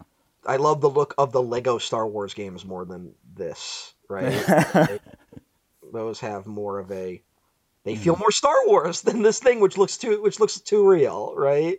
hmm Like it just throws me off a little bit, and but I could I could I could just be an old man about it. I'm just being like old man yells at clouds about things. Okay, but like to, to be another old man who's yelling at clouds. Uh, well, not even yelling, like because I, I I actually I'm kind of looking forward to the Ahsoka series with the major caveat that like a character I love, Ahsoka Tano, also kind of raises more problems um, by Yeah. her continued existence in the Star Wars universe. I mean, you could make that work, right? Like, Yeah. I'm fine with. she's also the OG survivor. You know what I mean? Yeah, it's like them adding all these other ones later. It's like wait, wait, wait, wait, wait, wait, wait, wait, wait, wait, Yeah. wait. And then it's like, well, Luke Skywalker didn't actually found a new Jedi Order. He just found a bunch of Jedi, like, Yeah. which is very different, right? it's different, but it's also you know not to not to be this type of fan, but it's like it also just kind of retroactively makes sense that okay, you just tried to pick up where they left off, that didn't work. That explains that. If you have to, if you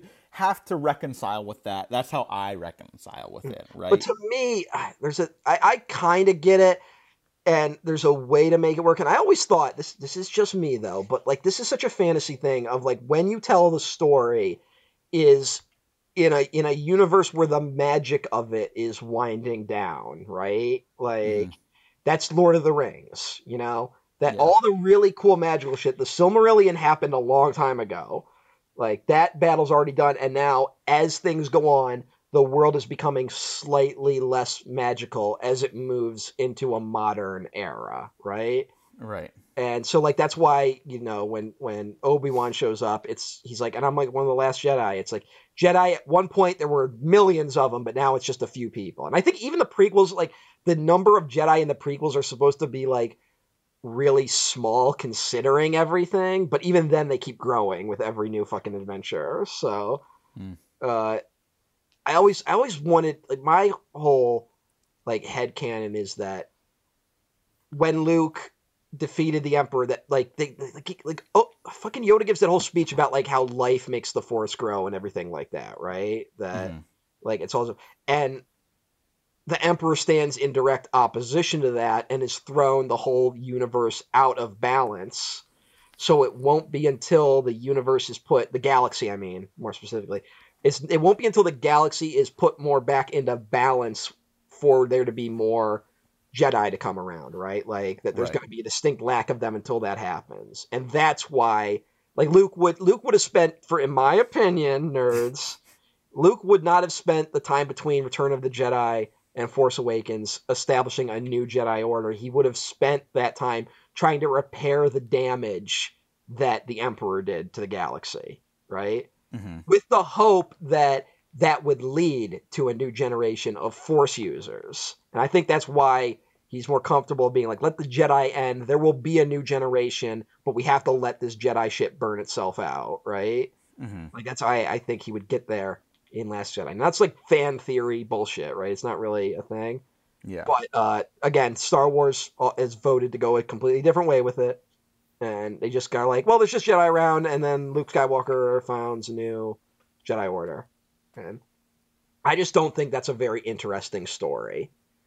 That it's just like you're just founding Hogwarts, you know, like Hogwarts for Jedi. I don't want the Jedi Order to turn into Hogwarts, man. Like Luke Skywalker shows up at your door and goes like, "Oh hey, you're a Force user." If he if he did do that, it should be like Legend of Korra, where Korra they're going around being like, "Hey, you're an Airbender, come live in the temple," and they're like, "Well, no, I have a life." Like, like there should be the galaxy itself should be rejected. That's you know that's that that should be the story. But hey, Hey, maybe it will be because I mean, Maybe- like we haven't even talked about Andor yet, but uh, this is a natural segue, so I'm just going to bring it up. yeah, The next Rey Star Wars movie, which will be a sequel to the sequel trilogy, you know, it's going to be quote unquote about her establishing the Jedi Order, um, Hmm. which w- that could mean anything. Your boy Damon Lindelof is no longer on it. Yeah. Uh, so I, I don't know how you feel, about we haven't really I mean, talked I about don't, that. I don't think since Damon. Lindelof could have written a good Star Wars story, but it's concerning that like he was announced and then thrown off it that quickly, and it does reek of who was the original writer of Force Awakens, Oh, uh, oh the- my God! the Little Miss Sunshine guy. Um, He wrote Toy Story three, didn't he? yeah, Oh fuck, I can't remember. Michael remember. Arndt. Thank you. uh, Yes. Michael Arndt, and he he wrote the original script, and uh, apparently he's writing uh, the next Hunger Games movie. Um, Whoa, that's yeah. weird. that is weird. He's apparently a really prickly customer too. By the way, okay. he uh, I think famous. He was fired off of Little Miss Sunshine and then like rehired like during production. is one of those stories. Sorry, stories. I didn't know that. Yeah, yeah. Um, like uh, the, one of the stories about that is he went to, uh, he went to Kathleen Kennedy and was like, "Hey, um, I need another year to write this," and she said no. I And- remember that. Yeah, and then he got he, he got he got kicked off, and then that's when they bring in Kasdan and then Abrams to kind of whip what was there into shape, right?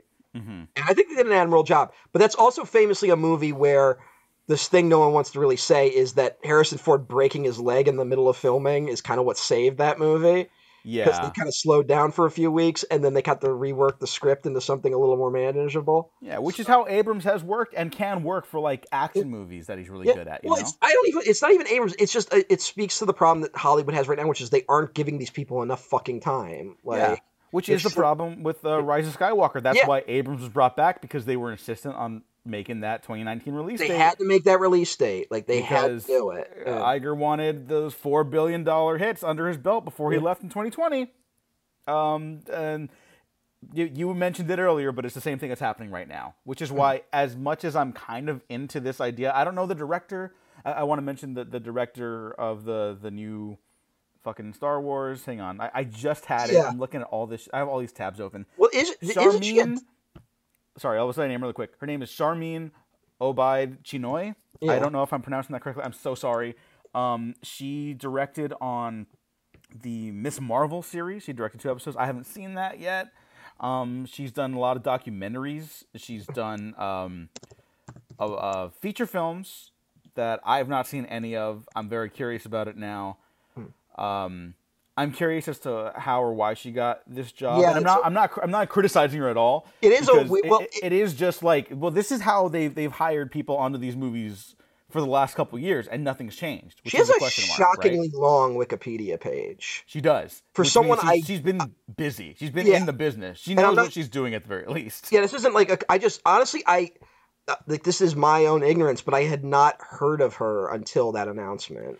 I hadn't either, you know, and like I, I'm not being critical of her, and like I'm sure plenty of people are going to be critical of Looks her like she's done, like, she's a three- woman of color. She's done like three like Pakistani animated films that I've never heard of. Here's he, you know what's weird, hearing that her background is in animation makes me more excited. No, that I, I agree. I, it's that thing of like Kathleen Kennedy is like like will pick interesting people. Like honestly, I would not have thought Rian Johnson for Last Jedi before Last Jedi, right? yeah, And fans obviously don't think that worked out, but I'm like that was actually a really inspired choice. Um, but and I, I am yes, like that's an interesting choice. And there was that like weird pressure that like I don't know if they really had it, but they they made like such a stink of like if we're gonna do another Star Wars movie, we're gonna have a woman direct it, right? Like yeah. that's been something they've been talking about. So like that's maybe I, I feel like fans are gonna like attack this woman for that reason, you know. Um, oh, it looks like her uh, work uh, highlights inequality for women. That will make anyone weird in a few years when this movie starts to come out. Yeah, it's like see, like the more I'm learning about her, I'm like, okay, she's like an interesting choice. I don't Yeah. know, like, look, I could watch her stuff and be like, oh, she, she maybe she's not very good. Maybe I, I don't vibe with her work. You know, there's plenty of people who I go to bat for, and then I see what they've done, and it's like, you know what, didn't really work out. Like, Yeah. I'm just gonna gonna throw a movie out there that I caught up with, uh, Cocaine Bear. I Yeah. think Elizabeth Banks is an incredible actress. I don't really think she's got it as a director. Now, I don't want her to like burn her career down or anything like that, like some people, but you know, not really Bit weird, my but yeah. jam. Yeah, like Cocaine Bear, not like a great movie, but Yeah, o- um, honestly, a little a little disappointing. Yeah, I, I it- wanted it to work for me. Well, it's that thing of, and I, this is one thing where I'm like, I don't think I'm not even going to write off Elizabeth Banks entirely. One of the frustrating things about that movie is there are flashes of good ideas in it, Mhm. and when that happens, and the movie goes back to like the the safe spot it was in, it can be a little frustrating. yeah, But no, like I, it's an interesting choice. I just don't know. And the other thing is that like, and this is this is nothing to do with whoever, but like you got to remember that these movies are like being in charge of like an army basically, and you Yeah. hope that. You, if you pick someone that they're not gonna like, even like great filmmakers can be overwhelmed by that stuff, you know. Mhm. And I just, you just hope that that doesn't happen here. You just, and but the real thing I am hoping for um, is that it's that they're not rushing whatever's coming next. You know, I That- hope so too. that is what I'm really, really hoping for. Um, that they are have learned that that is the big mistake they've been making. Um, and unfortunately, the weird like Lindelof is writing it and then isn't writing it, happening really quickly, doesn't point in a great direction for that issue, in my opinion. I agree with that because it, it was basically started to be produced on his pitch. Yeah, And you know, you have negative feelings about that. I have positive feelings about that. But the fact that it's like, okay, this is the dude who started this project basically and is no longer involved. It's like, wait, wait, wait. Let me. Uh, I'm raising the finger. You know, like, wh- Yeah, What does that mean? you know. now and like it could just be something where like maybe that decision was made way earlier and like the announcements just got fucked up, right? Like Yeah, and, and I'll be I'll be honest. I have heard that that's the case, but he Mm. was on it from the start and did work on it. Like, And it's something where, like, maybe, you know, maybe he gave it a great skeleton and then they just hit a wall where they disagreed on where to go with it, right? Which is like totally that happens all the time in Hollywood, you know? Mhm. It could 100% be that. I just hope it is not Lindelof said, "Hey, I need more time," and then not getting it. Which honestly, they should they should not roll camera on a single Star Wars thing until they have a solid script. Yeah. Like they need they they need to have that ready to go. Now, do you know who took over writing duties for him? Because I do. No, I do not. Okay, Steven Knight. Do you know who that is? Is that is that the fucking Leica guy? No, Steven Knight is the writer of. I'm gonna I'm gonna run down the entire IMDb list. You ready? Is it gonna make me want to blow my brains out? I I don't know actually. All right. a movie called Gypsy Woman, Dirty Pretty Things, Amazing Grace, Eastern Promises, yes, that one. Mm. Hummingbird, which he also directed. I've not heard of this movie. It stars Jason Statham.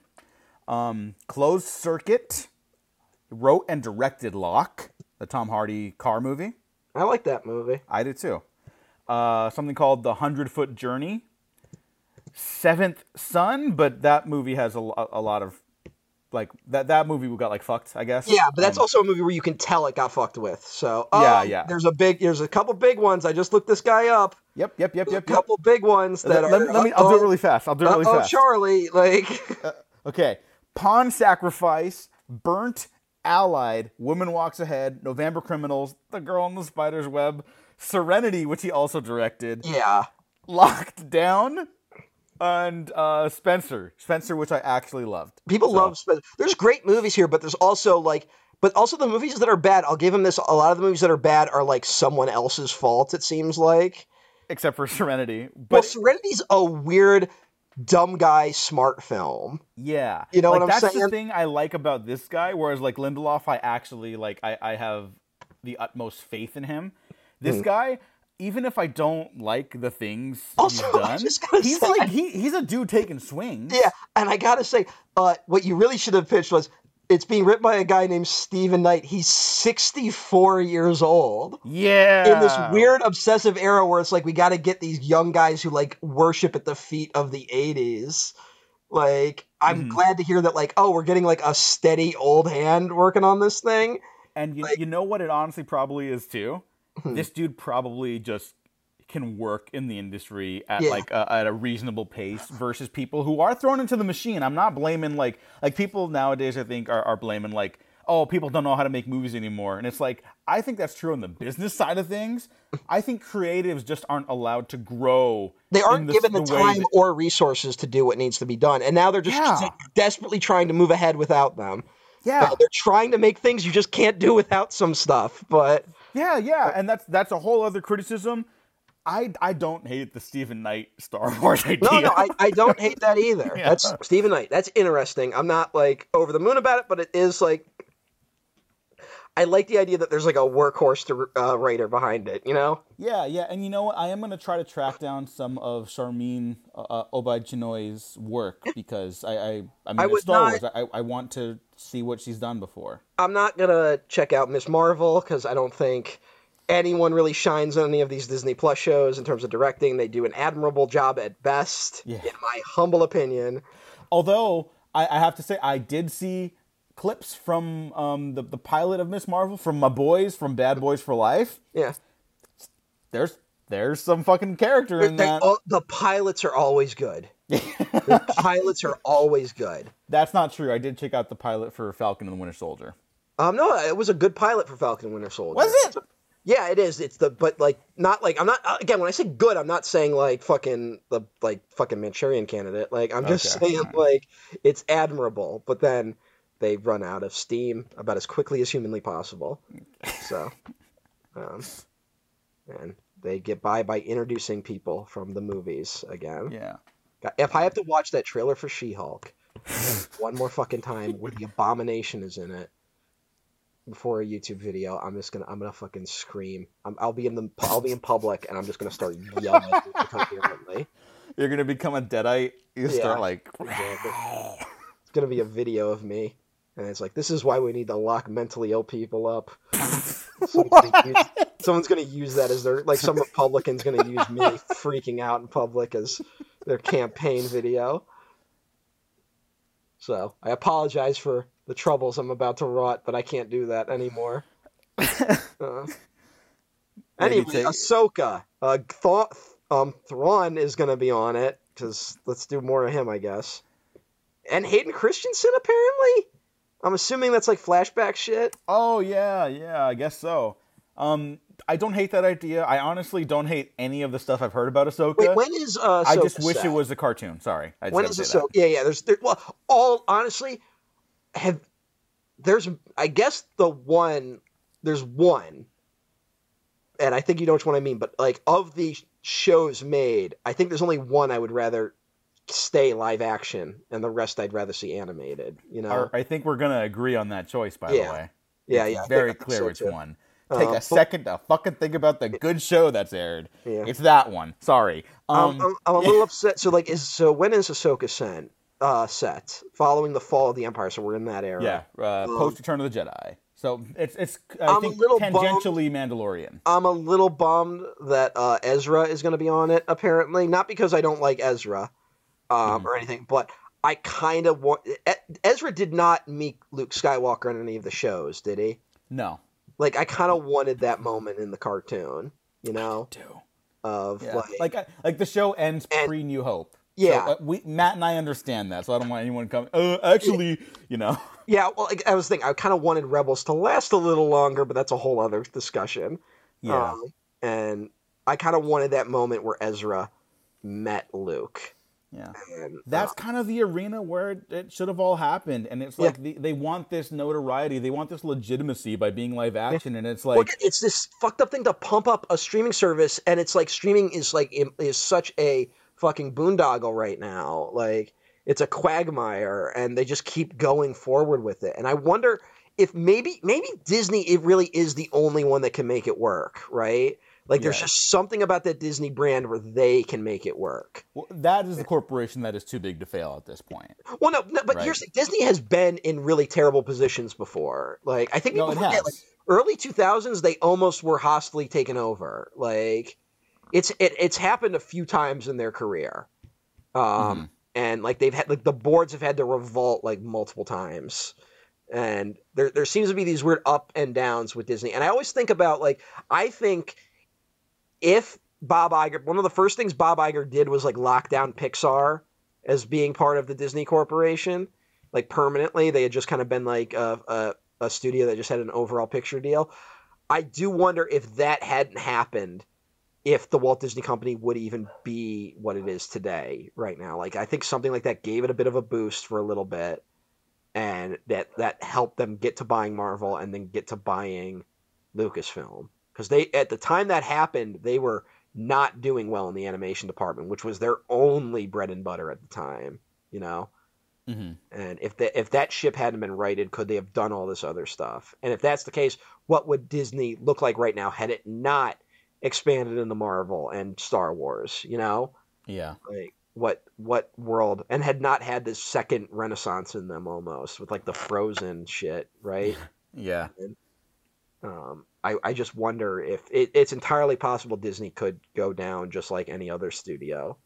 That that is true. That is true. Just like in terms They- of like if, we had to compare, they're the ones that do feel like the They are just- the longest. They are just unique in the sense that they've never been purchased by like a uh like a broadcast company or like time you know like when Time Warner like owned Warner Brothers, right? Like Mhm. when like a cable company like Comcast owns Universal and Verizon owns someone I don't even know right now. Um, Yeah, everyone owns someone else, and you find Yeah. out like three companies own everything. Yeah, yeah, like that's frustr- obviously that's very frustrating. But like Disney kind of was the one that's like it's always just been a studio, which is kind of interesting about them. That's um, that's not like a defense of Disney. I just think No, it's it's, it's fascinating, like historical context and stuff like that. You know, like we, we we can be interested in stuff that is horrific. Not that Yeah. that is specifically horrific or or I just good. worry you get too many people like Monday morning quarterbacking like fucking billion dollar corporations. Yeah. Um, And what they should do is remake the sequel trilogy so the fans can enjoy it. Hmm. I threw up in my mouth as I was saying that joke. Yeah, I mean, if if that ever happens, that is really like we're just done. Like at Yeah, that point, yeah, like, no. we're done. We're done. Like we're not doing any more Star Wars bullshit anymore. Yeah. But uh, hey, and that won't work. By the way, if you're even thinking about it, it won't work. Like, Mhm. But I question. I don't know. You know, because right, like we No, talked it's, about it's never worked. we talked about this right before recording though. But they are remake. They are doing Harry Potter as a TV series now. Yeah. And although who knows, like that is such a like we're trying to pump up our portfolio at Warner Media that like Yeah. it could just be a flex thing. I hope to God it really doesn't happen. I do too. I mean, we have a lot to to angrily yell about righteously because of just the unfortunate, horrific it's- person behind that all. Yeah. Um, there's also the angle that like what like grown adults are going to be in this show. Horrible transphobes, obviously. Yeah, But it's- then, like the, the the thing, kids it's- get wrapped up in it. It's like you're gonna fucking Yeah, that was my tweet. kids Was just like it's gonna be. It's horrific to watch the press cycle for this show when it happens. And Like, then the flip side of that, mine like if you can't, you don't have to separate any of that from it, right? But the Yeah. flip side of that is like fans that will still ride or die with Harry Potter. Like I'm always, unfortunately, I, I, I always gonna have a soft spot for it. I, I don't need any more I of think it, I'm obviously. officially done. Like, which is I- which is probably the better way to go. Wait, I gotta ask you though, like, just uh-huh. because I think this would be. When was the last time you actually read the books? oh, I have not read the books in a, over a 'cause I- decade now. I yeah. reread them like early in the pandemic when like everyone was grabbing for toys to like help them get through the end of the world. Yeah. So like it was one of those things I revisited and I like read it and I enjoyed myself and then I was also like I will never read these books again. Like Yeah, I haven't, and I, I don't need to. But the, I just want to say this point really quick that the people that are still ride or die for Harry Potter don't want a remake of Harry Potter. hmm So who is this for? This is just for J.K. Rowling.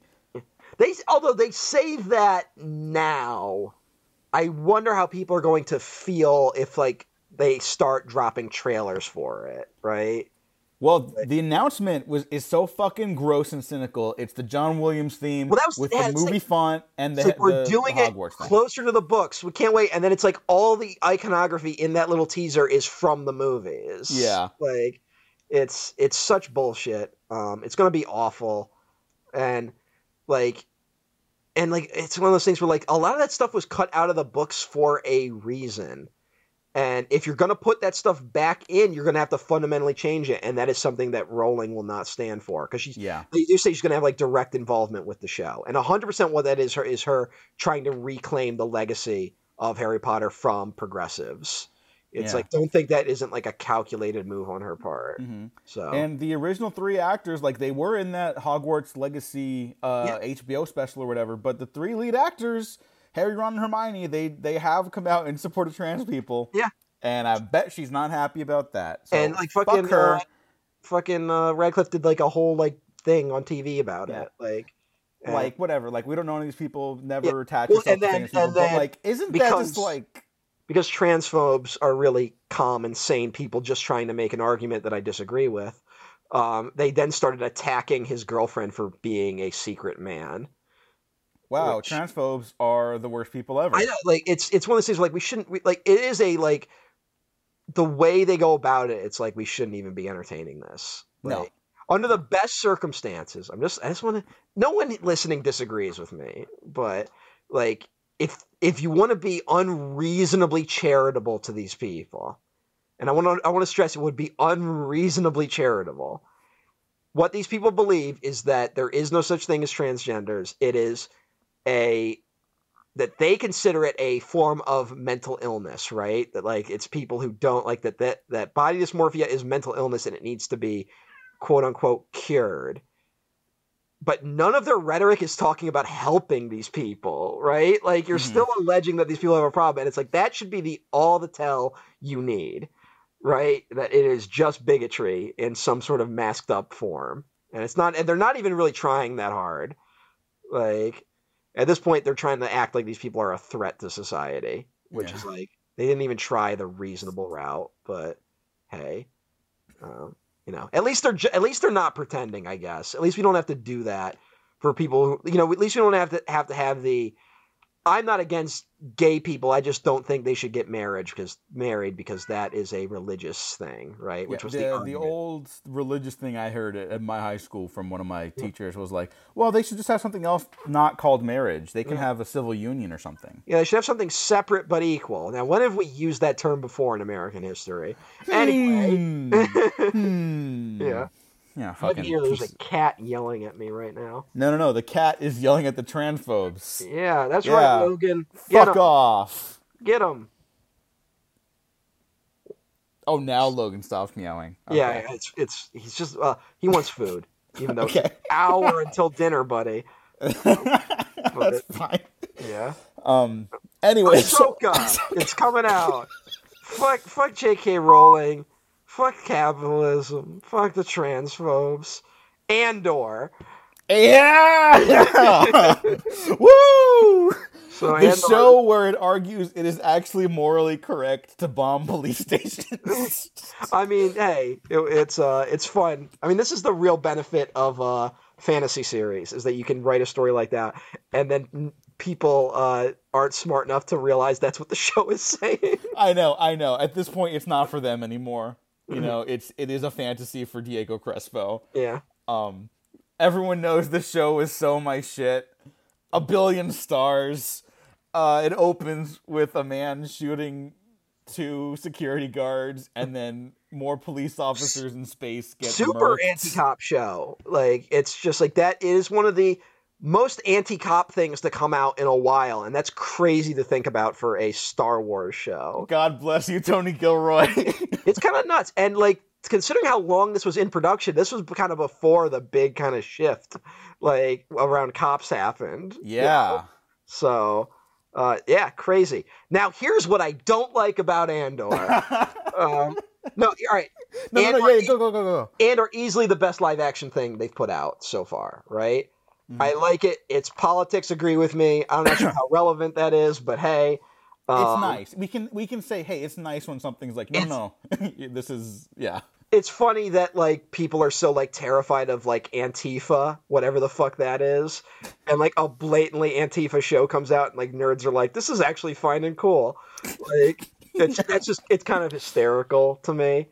Like, but that happened. Um, it has a, a, a similar problem to the, a lot of the other stuff right now, which I think it just takes itself way too seriously in terms of what it is. You know, like it's not. It's a really interesting show, and it's a really like I like the directions it's going in. It's visually the best looking show. It's got the right ideas. It's it's going in the right direction. It's not really that fun to watch. It's actually a little dark and depressing and not in a way that I find that engaging. And it it to me we I'm talking about how it's funny that like such a blatantly anti-cop show could get by nerds because it's got nerd shit in it but uh, at the same time it does kind of trivialize those things when you take this stuff that seriously in a nerd show right Mm-hmm. that's just what bugs me it's a little too self-serious um, i wish someone looked like they were enjoying the fact they were in the star wars universe for at least five minutes on the show um, there doesn't really seem to be anyone like that in it um, Andy Serkis kind of had that vibe, but he's that's just might be Andy Serkis's vibe. No more than twelve. Yeah, Oh my god, it's the most hype shit ever. yeah, it's a lot of fun. If, if you're only going to watch one show, it's I mean, no, it's not fun though. that's my mistake. It's really interesting. I didn't find it that fun to watch. Hmm And um, again, I- just think it's a little too self serious in the way that I thought Rogue One was a little too self serious. You know, Yeah. and and again, I'm not saying that there has to be like, what do you mean your name's Xandor? Like like I like or whatever the fuck dumb jokes people would do, being like, They fly now? yeah, they call it a lightsaber, now. but it ain't that light. Wow. You work for the dark side, but you have a lightsaber. That doesn't make sense. But Which is a joke they will make at some point. But uh, yeah, that was pretty terrible. yeah, it's bad enough to be on these shows. No, no, I agree. I Uh, just I, I fear for my sanity at this So point. that's my only that's my only real note is that it's a little too self serious. I remember another note you had that I actually agree with. Um, you had mentioned to me, I forget if it was on a show or just when we were talking, um, that in a perfect Star Wars show world, this is like this is a plot in that show, Yeah, and there are other Star Wars things attached to it. Like Andor is not going to have, in my opinion, like some of the best Mandalorian stuff with the one-offs or whatever, right? Yeah. It's not that type of show. But I think the ultimate perfect Star Wars show, which maybe we could even get, not that we need it. Star Wars to me is cinema, it's movies. But Star Wars at its best is all these different genres together. Yeah, you know? Like I can defend the prequels more now because people have come around to them but like attack of the clones is 80 different movies together. Yeah, right it's a film noir And- it's flash gordon Yeah. it's blade runner it's it's a western although it's the like, to this- searchers to this day when people say Attack of the Clones is like film noir, or they go like it's kind of like the Third Man, like it does make me want to throw a glass at your face. it's true i'm sorry you can disagree with it but it's it- true It's but it's like a bad version. sure I'm sorry, I even say that as someone who's like mildly positive on those things. I'm like, it's not. I don't know, man. It's uh, no, no, no. Hey, you're you don't have to like it, but I think we all agree. Like, no, it is a lot of different It- genres it- together. It is trying to be that. Okay. But Star Wars at its best, I think you and I both agree. Many different genres in Yeah. one beautiful cinematic package. And Andor is one genre done incredibly well. Maybe the best well. that's Yeah. not an actual that's not that's barely English. Well, I would say like the said, original yeah. Star Wars is a great movie because it's about fucking the Tin Man and the Scarecrow teaming up. They steal some plans. They end up on Dune. They meet a young hotshot who likes to ride his bikes. Who they then go to talk to the wizard Merlin and says we need to get off this planet. So they team up with a cowboy and the Wolfman to go to the evil castle where a shogun lives. Like, like and that's why Star Wars is great. Like I so agree. A, they can save a princess from the evil dungeons where there are creepy monsters and a bunch of soldiers running around, and it's and also they're space Nazis. Like it's it's every movie, but like they they know how to use each piece correctly, right? Mhm. Yeah. And to me, that's what's fun about it. And Andor is kind of like Andor is a spy and he hangs out with other spies, right? Right.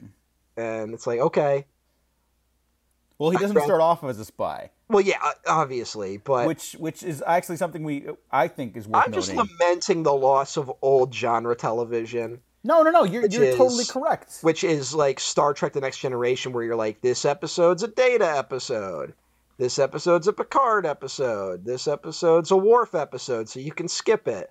Like, Hey, am I wrong? Uh, they're not the best. It's it's not his fault. They didn't know how to. Worf gets better on Deep Space Nine. Like, Yeah. Well, but Worf Worf is great regardless. Like that's a testament to the character of Yeah, Worf and Michael he's Dorn. good, but not Everyone- in like episodes about him. Unfortunately, No, no, uh, but everyone loves Worf. No one watches those Star Trek shows with him on movies, and they're like, "Yeah, Worf sucks." Everyone's Yeah. Mm-hmm. like, "Worf is awesome," even though he gets the worst material. Yeah, exactly. So, but you know, you know what I'm saying? Like all those characters have a completely different vibe, and Star Wars is like the best version of that because again, it can be a like fantasy western samurai love story in outer space, mm-hmm. like, and you can do all sorts of different versions of that. And instead, they kind of just pick one character and they just follow him. And Andor was the only one that went like, maybe we should make the story character driven. And Yeah. as a result, it looks like the best show, and it is of the shows.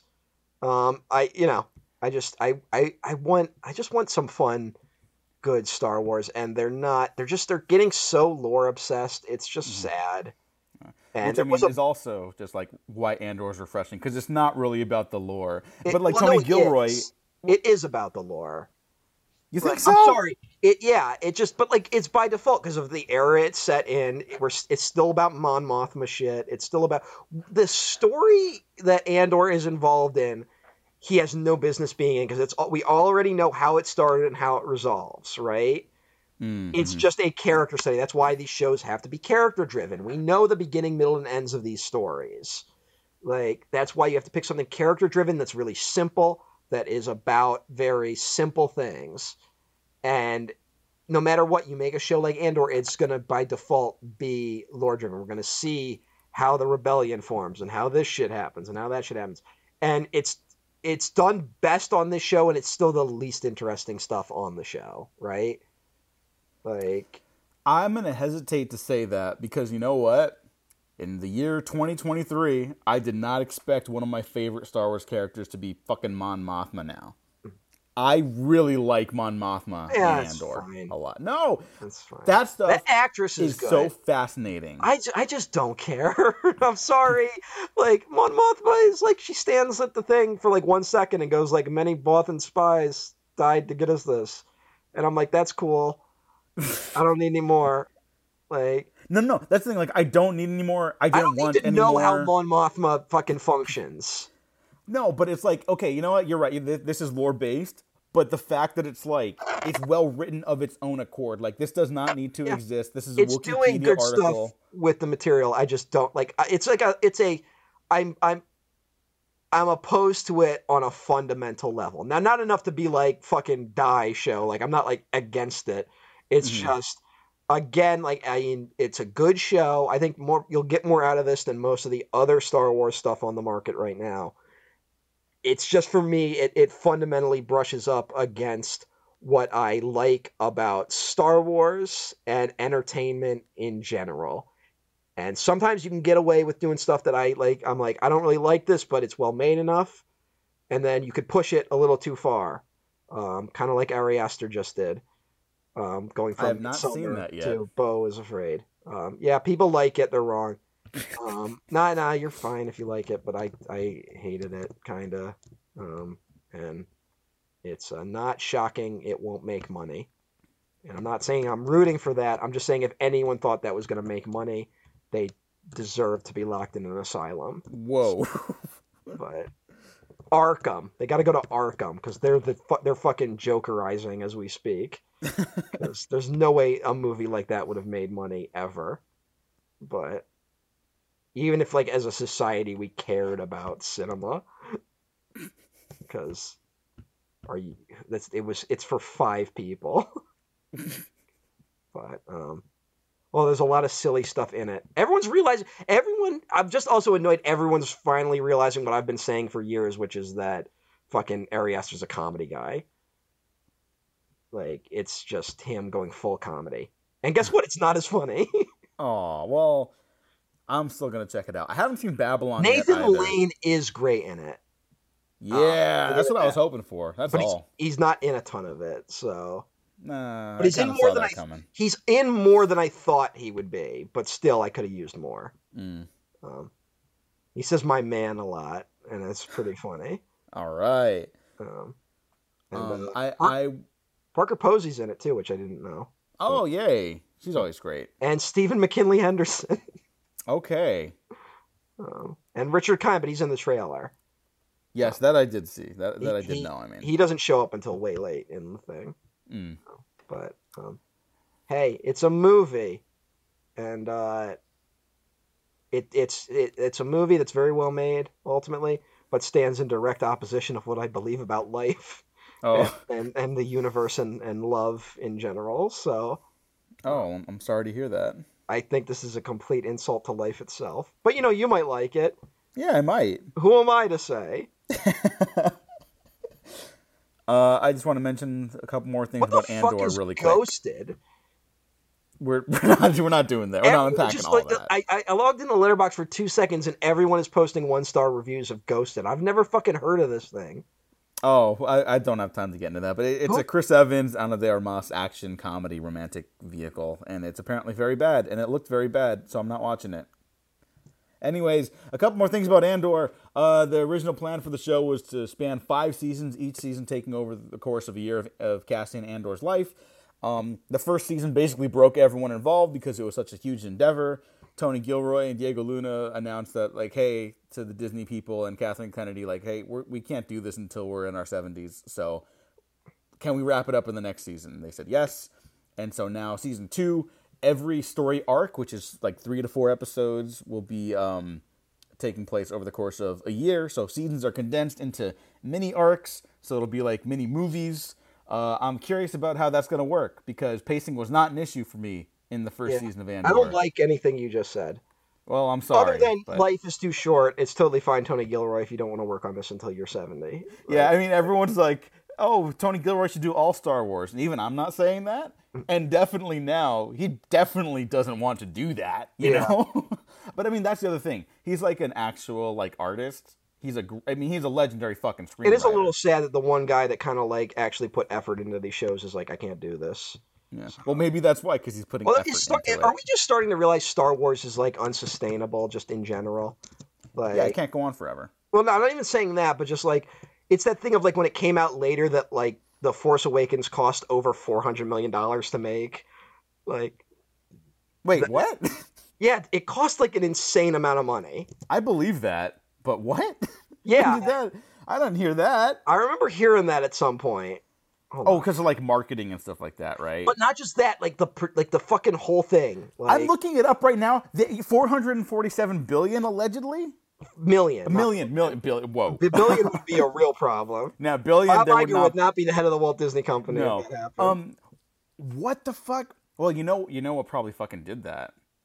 What what made it cost that much was the fucking delays. I- I mean, possibly. Um, I, I, this is not even like me hating on. Although, what did the in Last movie. Jedi cost? All right, that one that- it says 317 is like the highest estimate. So Okay.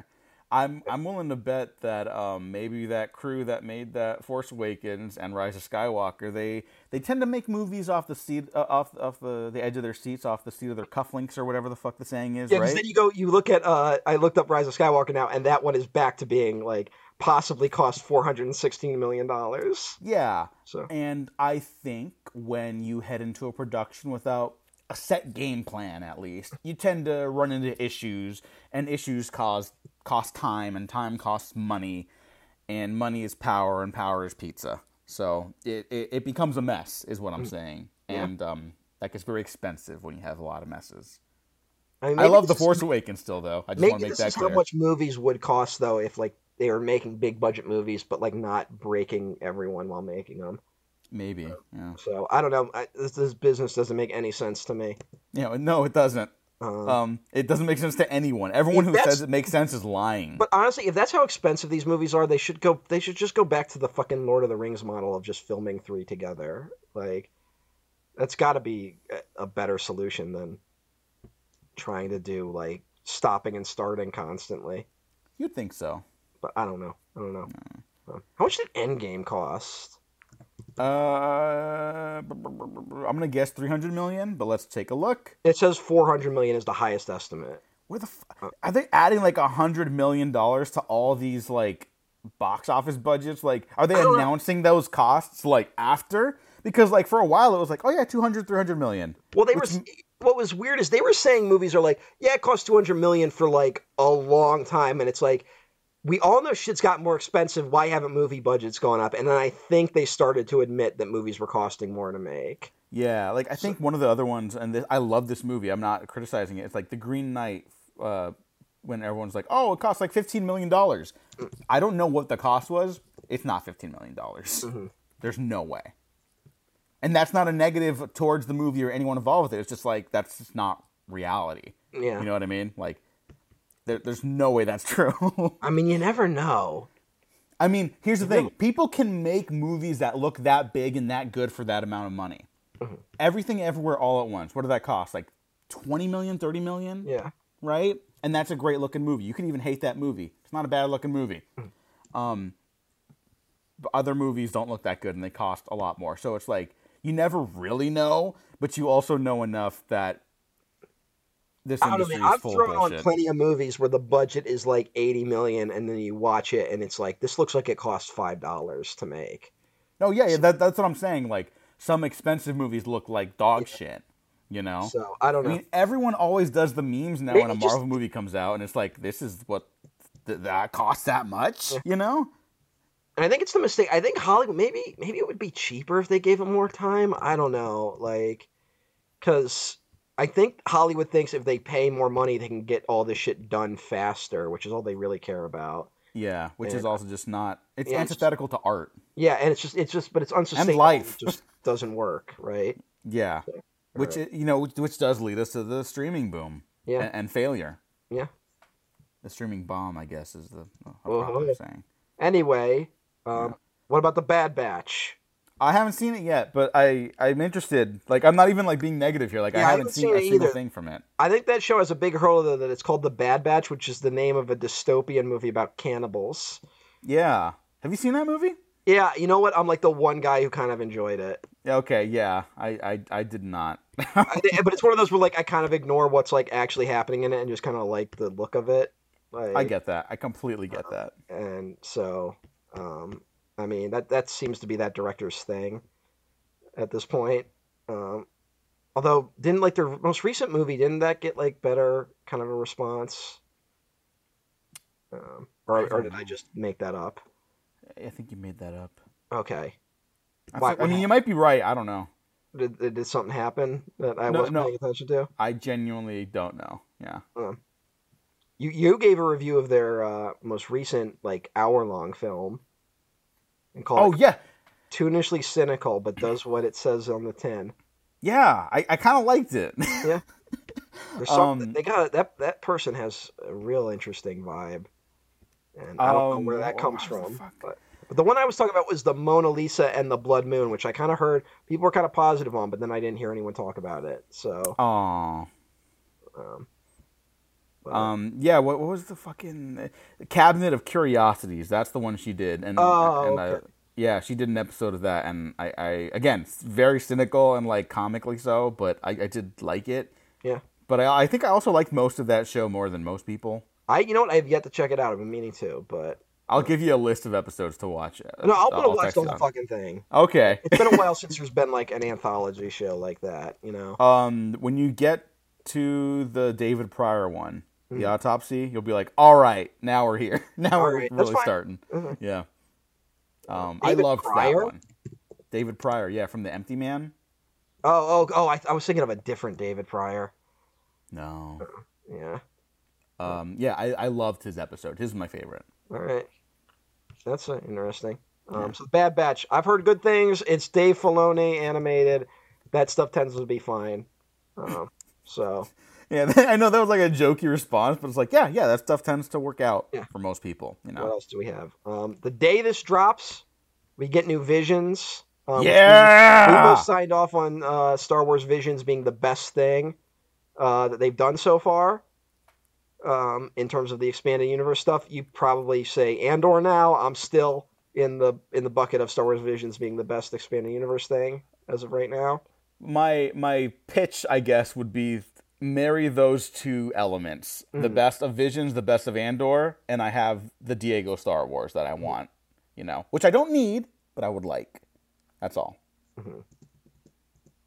Um, yeah, that's. We're I, getting- we're yeah, I'm really stuff. excited about that. We're getting stuff from uh, Aardman is doing an episode, which is an interesting thing. That's here. so fucking. I mean, that's perfect, right? And there's one being done by the studio that animated uh, Legend of Korra. Yeah, Studio Mir. Yep. Man, so it's um interesting. I I'm looking forward to it. Yeah. Um. I mean that back when we were optimistic about like life and cinema and Star Wars, especially, you know, the the whole thing when they announced they're making new Star Wars movies, you know, it was like, oh, we can get this type of Star Wars, this type of Star Wars, and like that kind of that's faded with time. Yeah, they right? kind all of things just fade. decide what if everything looked and tasted exactly the same. Yeah, and like even if they hadn't done that, like the excitement would fade because that's just a You know part what? of life, right? Here's something I gotta say. Uh, Okay. I think something that is hurting cinema right now in terms of like its appeal. I think the sort of vibrant colors of something like Super Mario Brothers. I think that's more appealing to younger people, and this sort of older, dingy, lived-in, gritty Star Wars stuff is starting to fade in appeal. I think that's part of the shift we're seeing right now. Um, I think I part think you're of the shi- correct. I think part of the Jo- I think it's part of the success of the John Wick films too. You know hmm that like there's kind of like they're they're more interested in the flashy look than looking grounded in any way. Um, so that's actually good because I've hated that this has been the dominant style for so long. But Uh, I I have also I'm also in agreement there. so Yeah. um, it's maybe why I find the show more appealing. Um, it's maybe why I don't freak out when someone shows up with green hair in Star Wars and someone goes, "This is the end of culture." uh, but hey, uh, they wokeified Star Wars. It's not like George Lucas is like an insane leftist or Yeah. something. I mean, I just Um, it's so it's I, I don't yeah. even have time to unpack any of that. No, no, you, you don't need to. It's not worth it. They, they don't deserve that time, basically. I mean, I just Um, make I just make the point that like the people who believe that are like either literal children, right? Yeah. Which is like whatever. Like I feel bad, but you have to have your dumb beliefs for a little bit, or uh, dumb adults, or adults with really shitty agendas they're trying to push on people, Mm. and they don't like it has nothing to do with Star Wars. Like they just want to push that, and um, Yeah. you know, it's like that weird uh, Mr. Beast backlash thing that's been happening right now.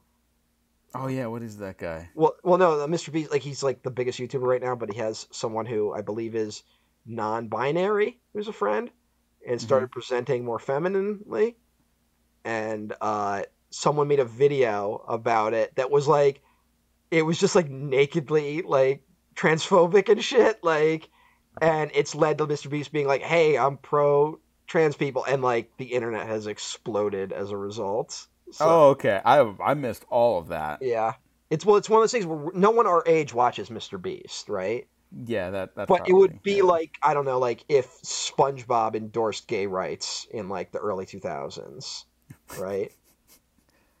I don't know why that made me laugh. I was like, yeah, that would be awesome. Do you remember when that You know? guy sued SpongeBob because he said it was pushing a gay agenda on children?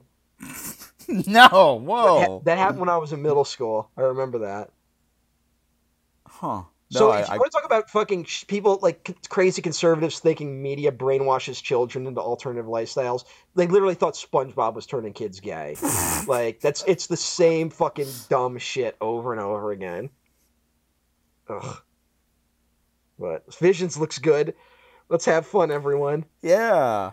Um, and the point I just wanted to make was that, like, you know, it, it reminds me of that time when it felt like Star Wars could really go anywhere. You know, I think of even like Gareth Edwards when he was on the press run of for Rogue One.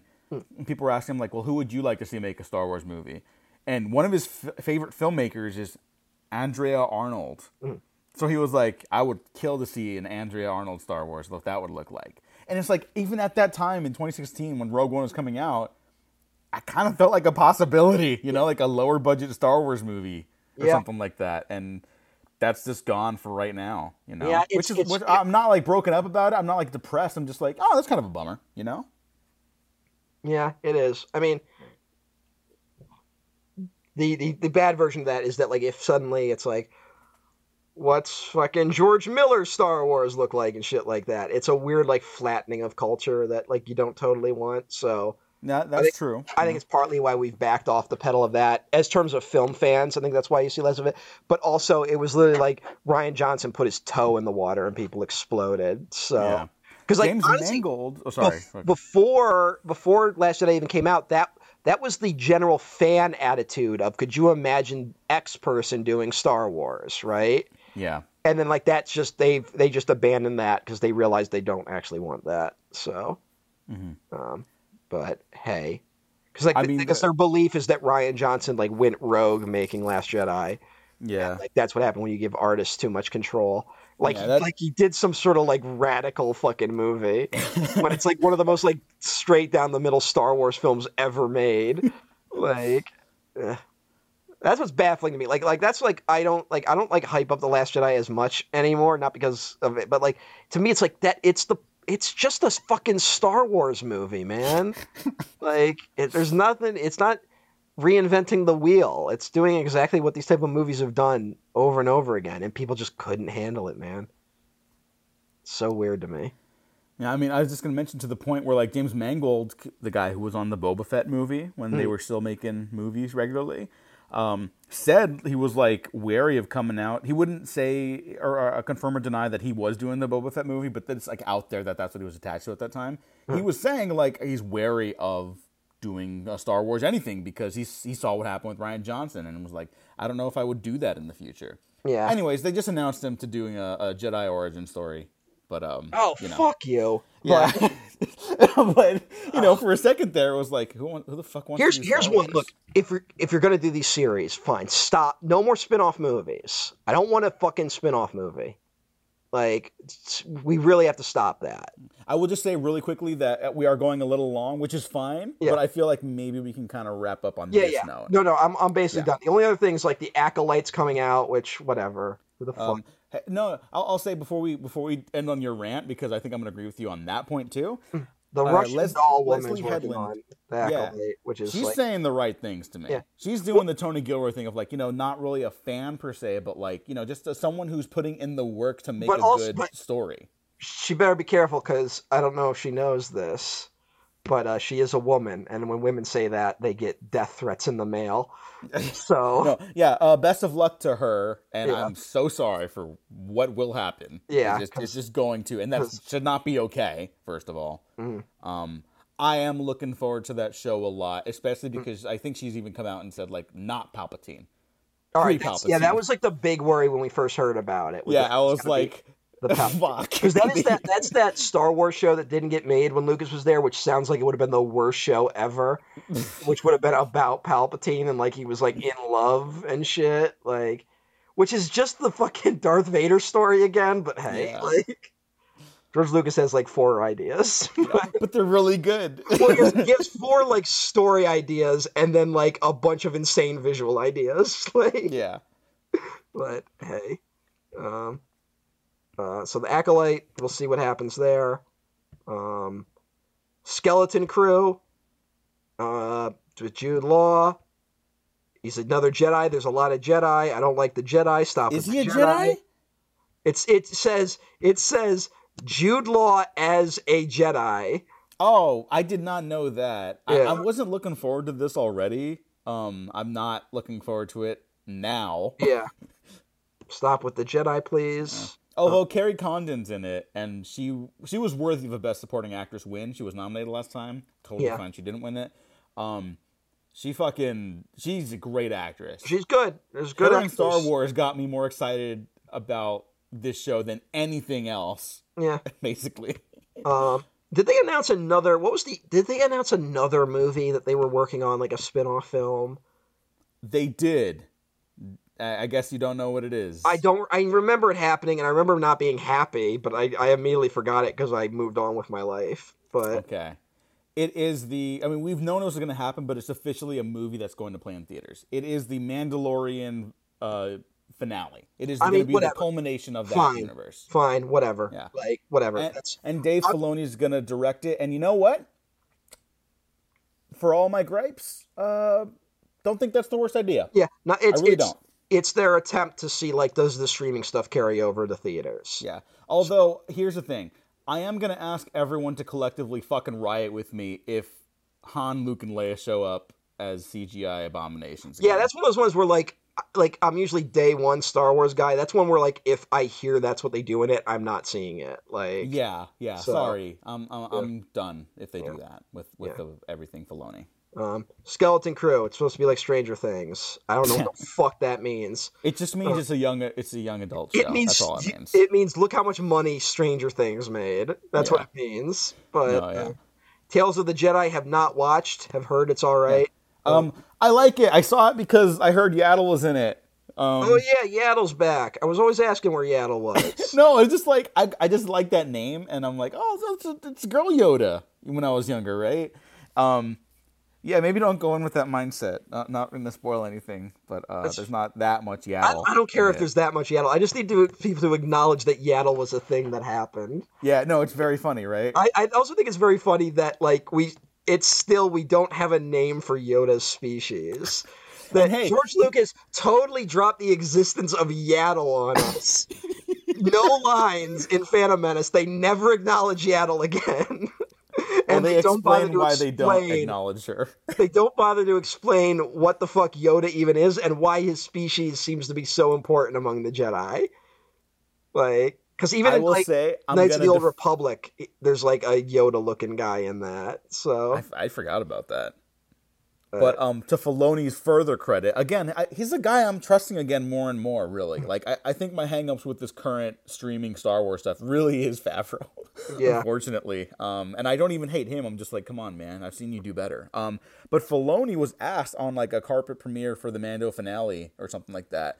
Like, are we gonna see uh, Baby Yoda's parents, and like we're gonna discover the origins of the species. And he was like, "No, that's uh, Mando's his family. Like that's really what the show's about. That's what the character's about." that's the exact right thing to say. We're gonna find out. We're gonna get those answered. eventually, When probably, they're out of ideas five years from now, we are hundred percent getting those things answered. you're probably right. But him saying that Yeah. and like not not like half-assing it. Hey, what good. are the chances Baby Yoda is in the new Star Wars movie? There's a one thousand percent chance. Yeah. I I can say this now because they're just gonna make a Rey movie regardless of my existence, right? Like I'm not gonna make that movie. There's no world where that happens right now, right? Mm.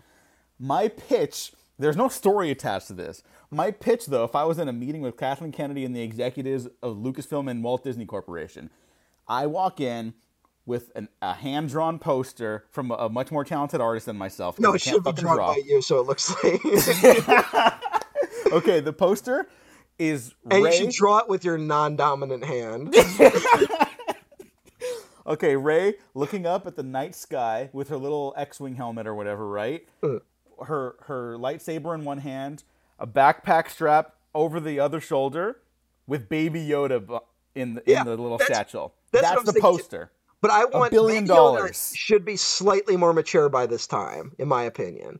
I agree. Like give give Baby Yoda a voice. Yeah, But uh, which they will not do in the show because Favreau's a coward. But like no, they I'm should fine do with that. I'm fine with Baby Yoda. Like 'cause Baby Yoda's kind of like I'll give him this. Baby Yoda's kind of like a fun, silent character. You know, like yeah.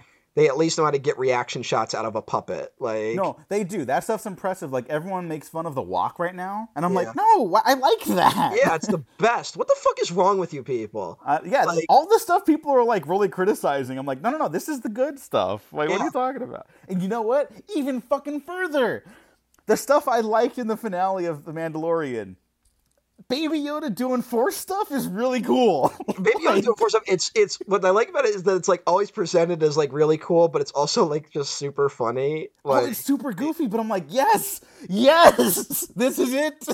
this is what I want. and I, it's people, but then people are like, it looks so cheap, and I'm just like, that's what you, that's where you draw the line. Yeah. Like No, actual doing that. acknowledgments of the filmmaking process in a way that's fun and engaging. But I'm doing the SpongeBob meme thing where I'm like, that's it. That's what we've been waiting for. anyway, I'll check out Tales of the Jedi at some point. yeah, yeah, do Uh, that. And I think that's all I had to talk about um, in terms of Star Wars. Is there anything that I missed that you want to talk about? No, I mean we, we kind of covered a lot today, more Hmm. than I thought, frankly. Um, Hey, you just gave Unsane uh, five stars. I did. Uh, because that's but that's like a terrible film. That's a great movie. That's just made, but it was shot on an iPhone, so like fucking you weirdos like it. I do like iPhone. One of my least favorite film watching experiences of all time. That movie. I thought it was really good. I don't. I don't. I just. I don't get Soderbergh. I just know. Don't, I don't get it. You know. I know. I'm sure. Sure, you guys. There's, there's some genius happening there, but also like his movies age like milk, for me. So Oh, okay. I mean, like Contagion. it's not aged well. It's aged mostly well. Side no. Um, side effects hasn't aged well. Contagion lives in some weird universe where people actually solve the problems facing us. That's true. Um, side effects, very weird film. Unsane wasn't good to begin with. Traffic is a bad movie. I don't care what people say. Um, Are you just angry because we talked about Star Wars too much? There's that, but also Traffic is a bad movie. Oh, I, I like it. It look I like the visual ideas of it, but also Yeah. it's a really dumb and moralistic movie about the fucking drug crisis in America. It's not my favorite Soderbergh. Yeah, it should not be anyone's favorite Soderbergh, frankly. Um, let them all talk. How about no? No, Uh, that's a I'm good one. I'm just joking. I actually haven't seen that one. I just thought it'd be a funny thing to say. You might actually like that one. Gemma Chan's in it. Um, yeah, she's great, but does she like kick anyone to death? No, Then I'm not interested. no. no offense to Gemma Chan and her acting abilities. She's a That's good fine. actress. I just She is. I would much prefer seeing other things. No, no, that's fine. That's fine. Yeah. The girlfriend experience. Remember that movie? Which also became a show at some point that no one paid Oh attention to. yeah, yeah, yeah, yeah. I never saw the show. Erin Brockovich, that's a fucking movie, man. Oh, that's a good movie. Yeah, Erin Brockovich. Don't don't Google Erin Brockovich. Um, Oceans. I mean, it's about Vegas. Vegas. Uh, I love the Ocean's trilogy. yeah, but also Vegas is like nothing makes me more upset about the state of America than looking at Las Vegas. Valid. So, um, but also the third the third one is wildly about Donald Trump. Like, it is one of those where like if they if they were ever going to do a fourth one, it would have to be about breaking into the fucking White House because they elected Al Pacino president of the United States. You know what? That would kind of be awesome. It would, but Bernie Mac's dead, so it's not happening. Yeah, no, no, I don't want that. I'm just saying. And no. Carl Reiner is dead, Oh. and yeah. Casey Affleck. Yes. Hey. no, no, no. He should be. No, no, no, no, he passed away, and uh, it was right after Manchester by the Sea came out, which is a great movie. So, um, hey, I haven't seen Out of Sight in forever. That might be his masterpiece. Okay. Frankly. Um. I mean, I like I like fucking the source material. Yeah. Uh, okay. Uh, Matt, thanks for joining me to talk Star Elmore Wars. Leonard's Star Wars. Oh my god, that you know what? That would kill. That's fucking justified as kind of the vibe Mandalorian should have had. Yeah, it really is. Like Yeah. it really is, but they just won't do it because they're No. dumb as hell. But No. also, it's just they won't do the fucking like they they, they got to do this weird because it's probably because of how expensive it is, where it's eight episodes, right? Like every Yeah. it's like, and then it's like, but they're not really eight episodes. It's like three episodes divided into eight episodes, so it's all weird and uneven. Like Yeah. I don't like the model of streaming. I hate it. I hate it so much. And I hate the model of binge watching and I hate the model of like getting people to just keep watching and ending everything on cliffhangers. It's so bad. Fucking write a show where the episode has a beginning, middle, and end. Yeah. Like here, here's here's one thing I'll leave off on. Uh, everyone is a Succession head right now for the most part, right? At least a lot of people are. And the benefit of that show is that, like, yeah, it's a very serialized television show, right? Literally about Succession in like a corporate space, and it's like a, an incredibly dark satire. But um, each episode has its own like premise. Like each episode's like a- its own thing. You know, especially this last season's really interesting. It's like every episode takes place over the course of a day. You know, it's like And it's one of the most yeah, it's one of the most widely successful shows on TV, and it's one of the most critically well received shows on TV. Maybe take a fucking page out of that show's book, people. Yeah. Maybe pay attention to the fucking show. And hey, Mandalorian even had that going for it for a while. Yeah, it did. It occasionally gets it right, and then it just fucks it up. I it always fucks up the ending, but Yeah. Um, they should bring Herzog back, even though he like blew up. No, he just say he has a twin brother. That's Yeah, perfect. That's exactly That's my what. move. That's my move because I also want Hux to come back. Oh yeah, got yeah. Shot in the chest, but Mhm. uh, you could also totally be like because that, that that fucking movie doesn't make any sense. Like, I would it, I would just be like Hux was ready for that, so like he got shot, and they dragged his body away, and then he left. Like, he was he lived. He had a bulletproof vest on or whatever No, the fuck. and, no, no, no. He he should have like a respirator or something now. Like Yeah. He had he had something to deflect the blast, but it's so poorly constructed that it, it still fucked him up. it's left. It's, every it's embedded in his chest cavity now. yeah, every time he shows up in a movie after that, he should come back like more fucked up yeah. and just become more pathetic and That's groveling. also my move with Phasma. Like that's why I think Rise of Skywalker was made by cowards. Phasma without explanation should have come back. Yeah, yeah. Right. And if you want to like go like oh like all fucking dark and shit to make the fans like come in their pants or whatever, have the the, the metal be like embedded into her skull or something. And it's got the one eye sticking out and it looks all gnarly. That'd Yeah, it looked fucking cool. Like be- that's why people are so full of shit. I remember people like fucking losing their shit in the middle of that movie. Mm. Like with all the the cross cutting between the different events on the the fucking Snoke ship, and then John Boyega getting like the hero shot of the movie when he's Yeah. like rebel scum. Uh, fucking I don't know. People Everyone cheered go when fuck Snoke yourselves. got cut in half. Oh my god, And- the theater's winning crazy. And also, like I've never seen like a like a, such a genuine theater reaction as when all the ships got blown up in the in the one scene. When Do you remember that silence? People still fucking talk about Yeah. the silence. It's in one of like the few times. I've been to a studio move, big budget movie where the actual special effect like impressed me that much in a moment, right? Like Yeah. there are times where I watch them like, wow, that effect's really good, but it's like kind of like serving another thing, right? Where it's like, Yeah, nah, it's like yeah. a visual moment in the movie, and it's fantastic. Fuck this. Fuck all of this. You and I have to do a Last Jedi commentary. You know We'll why? do it eventually. I Yeah, don't no, fucking- eventually we have to. Let- Let's we'll take a Star Wars break again. Um, we got to go back to other stuff eventually. Uh, Yeah. But we did the Rise of Skywalker, and then I jokingly but kind of seriously mentioned like let's do the commentaries in reverse chronologically Yeah. since we started with nine. I'm more committed to that than ever now, That's fine. Well, and that one will be released publicly Yeah. We'll see. We'll see what happens. for the good of mankind. Yeah. Until then, Matt, thanks for joining me. I know there's probably other stuff we could have talked about, but this was a Well, lot. I was all ready to go with talking about what Avatar Studio was doing with uh, Last Airbender shit. Um, because I'm much more excited about that than anything happening in Star Wars right now. I am too, but like also, we we've been here for a while. Yeah. Yes. I- I we think we- I We're think we not- do have to call I, one. am joking. I, I, I'm not mm-hmm. saying I want to talk about it. I'm just saying we did not think we were going to talk this long about Star Wars. No, We were like- Star Wars. We felt obligated to do this yeah, because we both kind of burned out on Star Wars shit. But it, there was a lot to talk about. there was, and I, I had fun talking about. I'm it always would gonna have be fun nice talking about that Star we could Wars. show up one of these days and talk this long exclusively about positive things, but we're not there yet. Maybe it'll happen. Maybe for the Evil Dead retrospective. I don't know if we're ever gonna do that. It's just something I just said right now. Yeah. Um. What have we done, Raimi wise? We did the Spider Man. Spider Man. That's Yeah. it. Sorry. So. Uh. Yeah. we should I do could, more. I could do. I could do Evil Dead at some point, but we got like Yeah. 17 other things to do. Yeah. Um. Enjoy the fucking next thing we're doing, which is a real out of left field episode, but we just wanted to do it. So. yeah. Fuck it. We're doing it. it live. Um, unlike Tucker Carlson, who got fired, Yeah. or, or is running for president of the United States. Boo. Those are like the two options. But um, one is significantly funnier, so I'm going to go with that one. Yeah. Yeah. It'll be so depressing if like this comes out by the time it's like not only is he running, he's like wildly ahead in the polls. Like- uh, No, it's what it is. Hey. But um, yeah, thanks. Doesn't he thanks look again. like Glorious Godfried from the New Gods? oh my god. Yeah.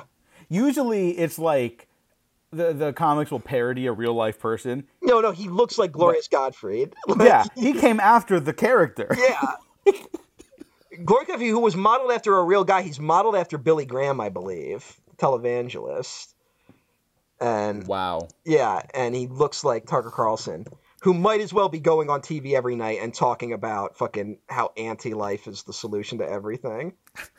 Have you uh, uh finished all of Young Justice yet? No, he showed up though. Like uh, he was like, and they called him like he had a great name. It was like G. Gordon Godfrey. G. Gordon Godfrey, yeah, Yeah, which is a great, great way name for it. Uh, yeah, and he's he's he was a Tim terrific Curry, minor and I know that character. that doesn't last because of uh, Tim Curry's uh, struggles. Uh, Yeah, well, Tim because there, there's you. also like ten years between season two and season three Yeah, because it there's was that, canceled. but- um, but yeah, in season three, he's got some fucking incredible bits because that's when they just lean full on into New God shit. yeah, So you got a treat there. yeah. I love. I, I, I, am so. It's they're gonna fuck it up when they do it, but like I would. I, I'm so hyped for some eventual New God shit. Like yeah. I would be out there like yelling if they were like we're finally doing it. Like Granny Goodness was in like two seconds of the Justice League movie, and it was like the best thing in that fucking movie. But uh, Yeah, so go watch Young Justice, hey, everyone. go watch Young Justice, you fucking morons. Got canceled again, but hey, four seasons of quality. Yeah, So go for it. it'll be hysterical if it comes back though. I would be so happy. Well, you know what? To be fair, this now this is the last thing we'll end on. All right. It was not officially canceled when HBO Max, because remember it was the DC Universe whatever show when it, it was brought back for season three. Because of course those are the type of people that will watch that show, right? The DC nerds. And then HBO Max bought one more season. They ordered one more season, and then Greg Weisman, the showrunner, the guy who's who's responsible for Gargoyle, Spectacular Spider-Man, incredible writer. Hmm. He was like, "Hey, so like, I need to know if we're going to do another sh- uh, season of the show." And they were like, "Well, we never ordered another one." And then he was like, "Well, are we doing another one?" They're like, "We haven't decided."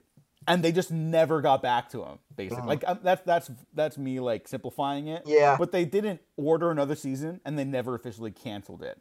All right, that's the most depressing way for it to end. Too. It is. Yeah. It is. Uh, whatever. Um, again, this is just to show how fucking stupid all these people running these corporations are. Yeah. It was a classic. It was like you know, like when Teen Titans was like the biggest show, and like then they just they never capitalized off it. Like Yeah. it's like Young Justice is raising the next generation of DC fans, and they- they'll fuck it up. But hey, what are you gonna do? They'll bring back Young Justice in like ten years, and fucking Superboy will say fuck Superman.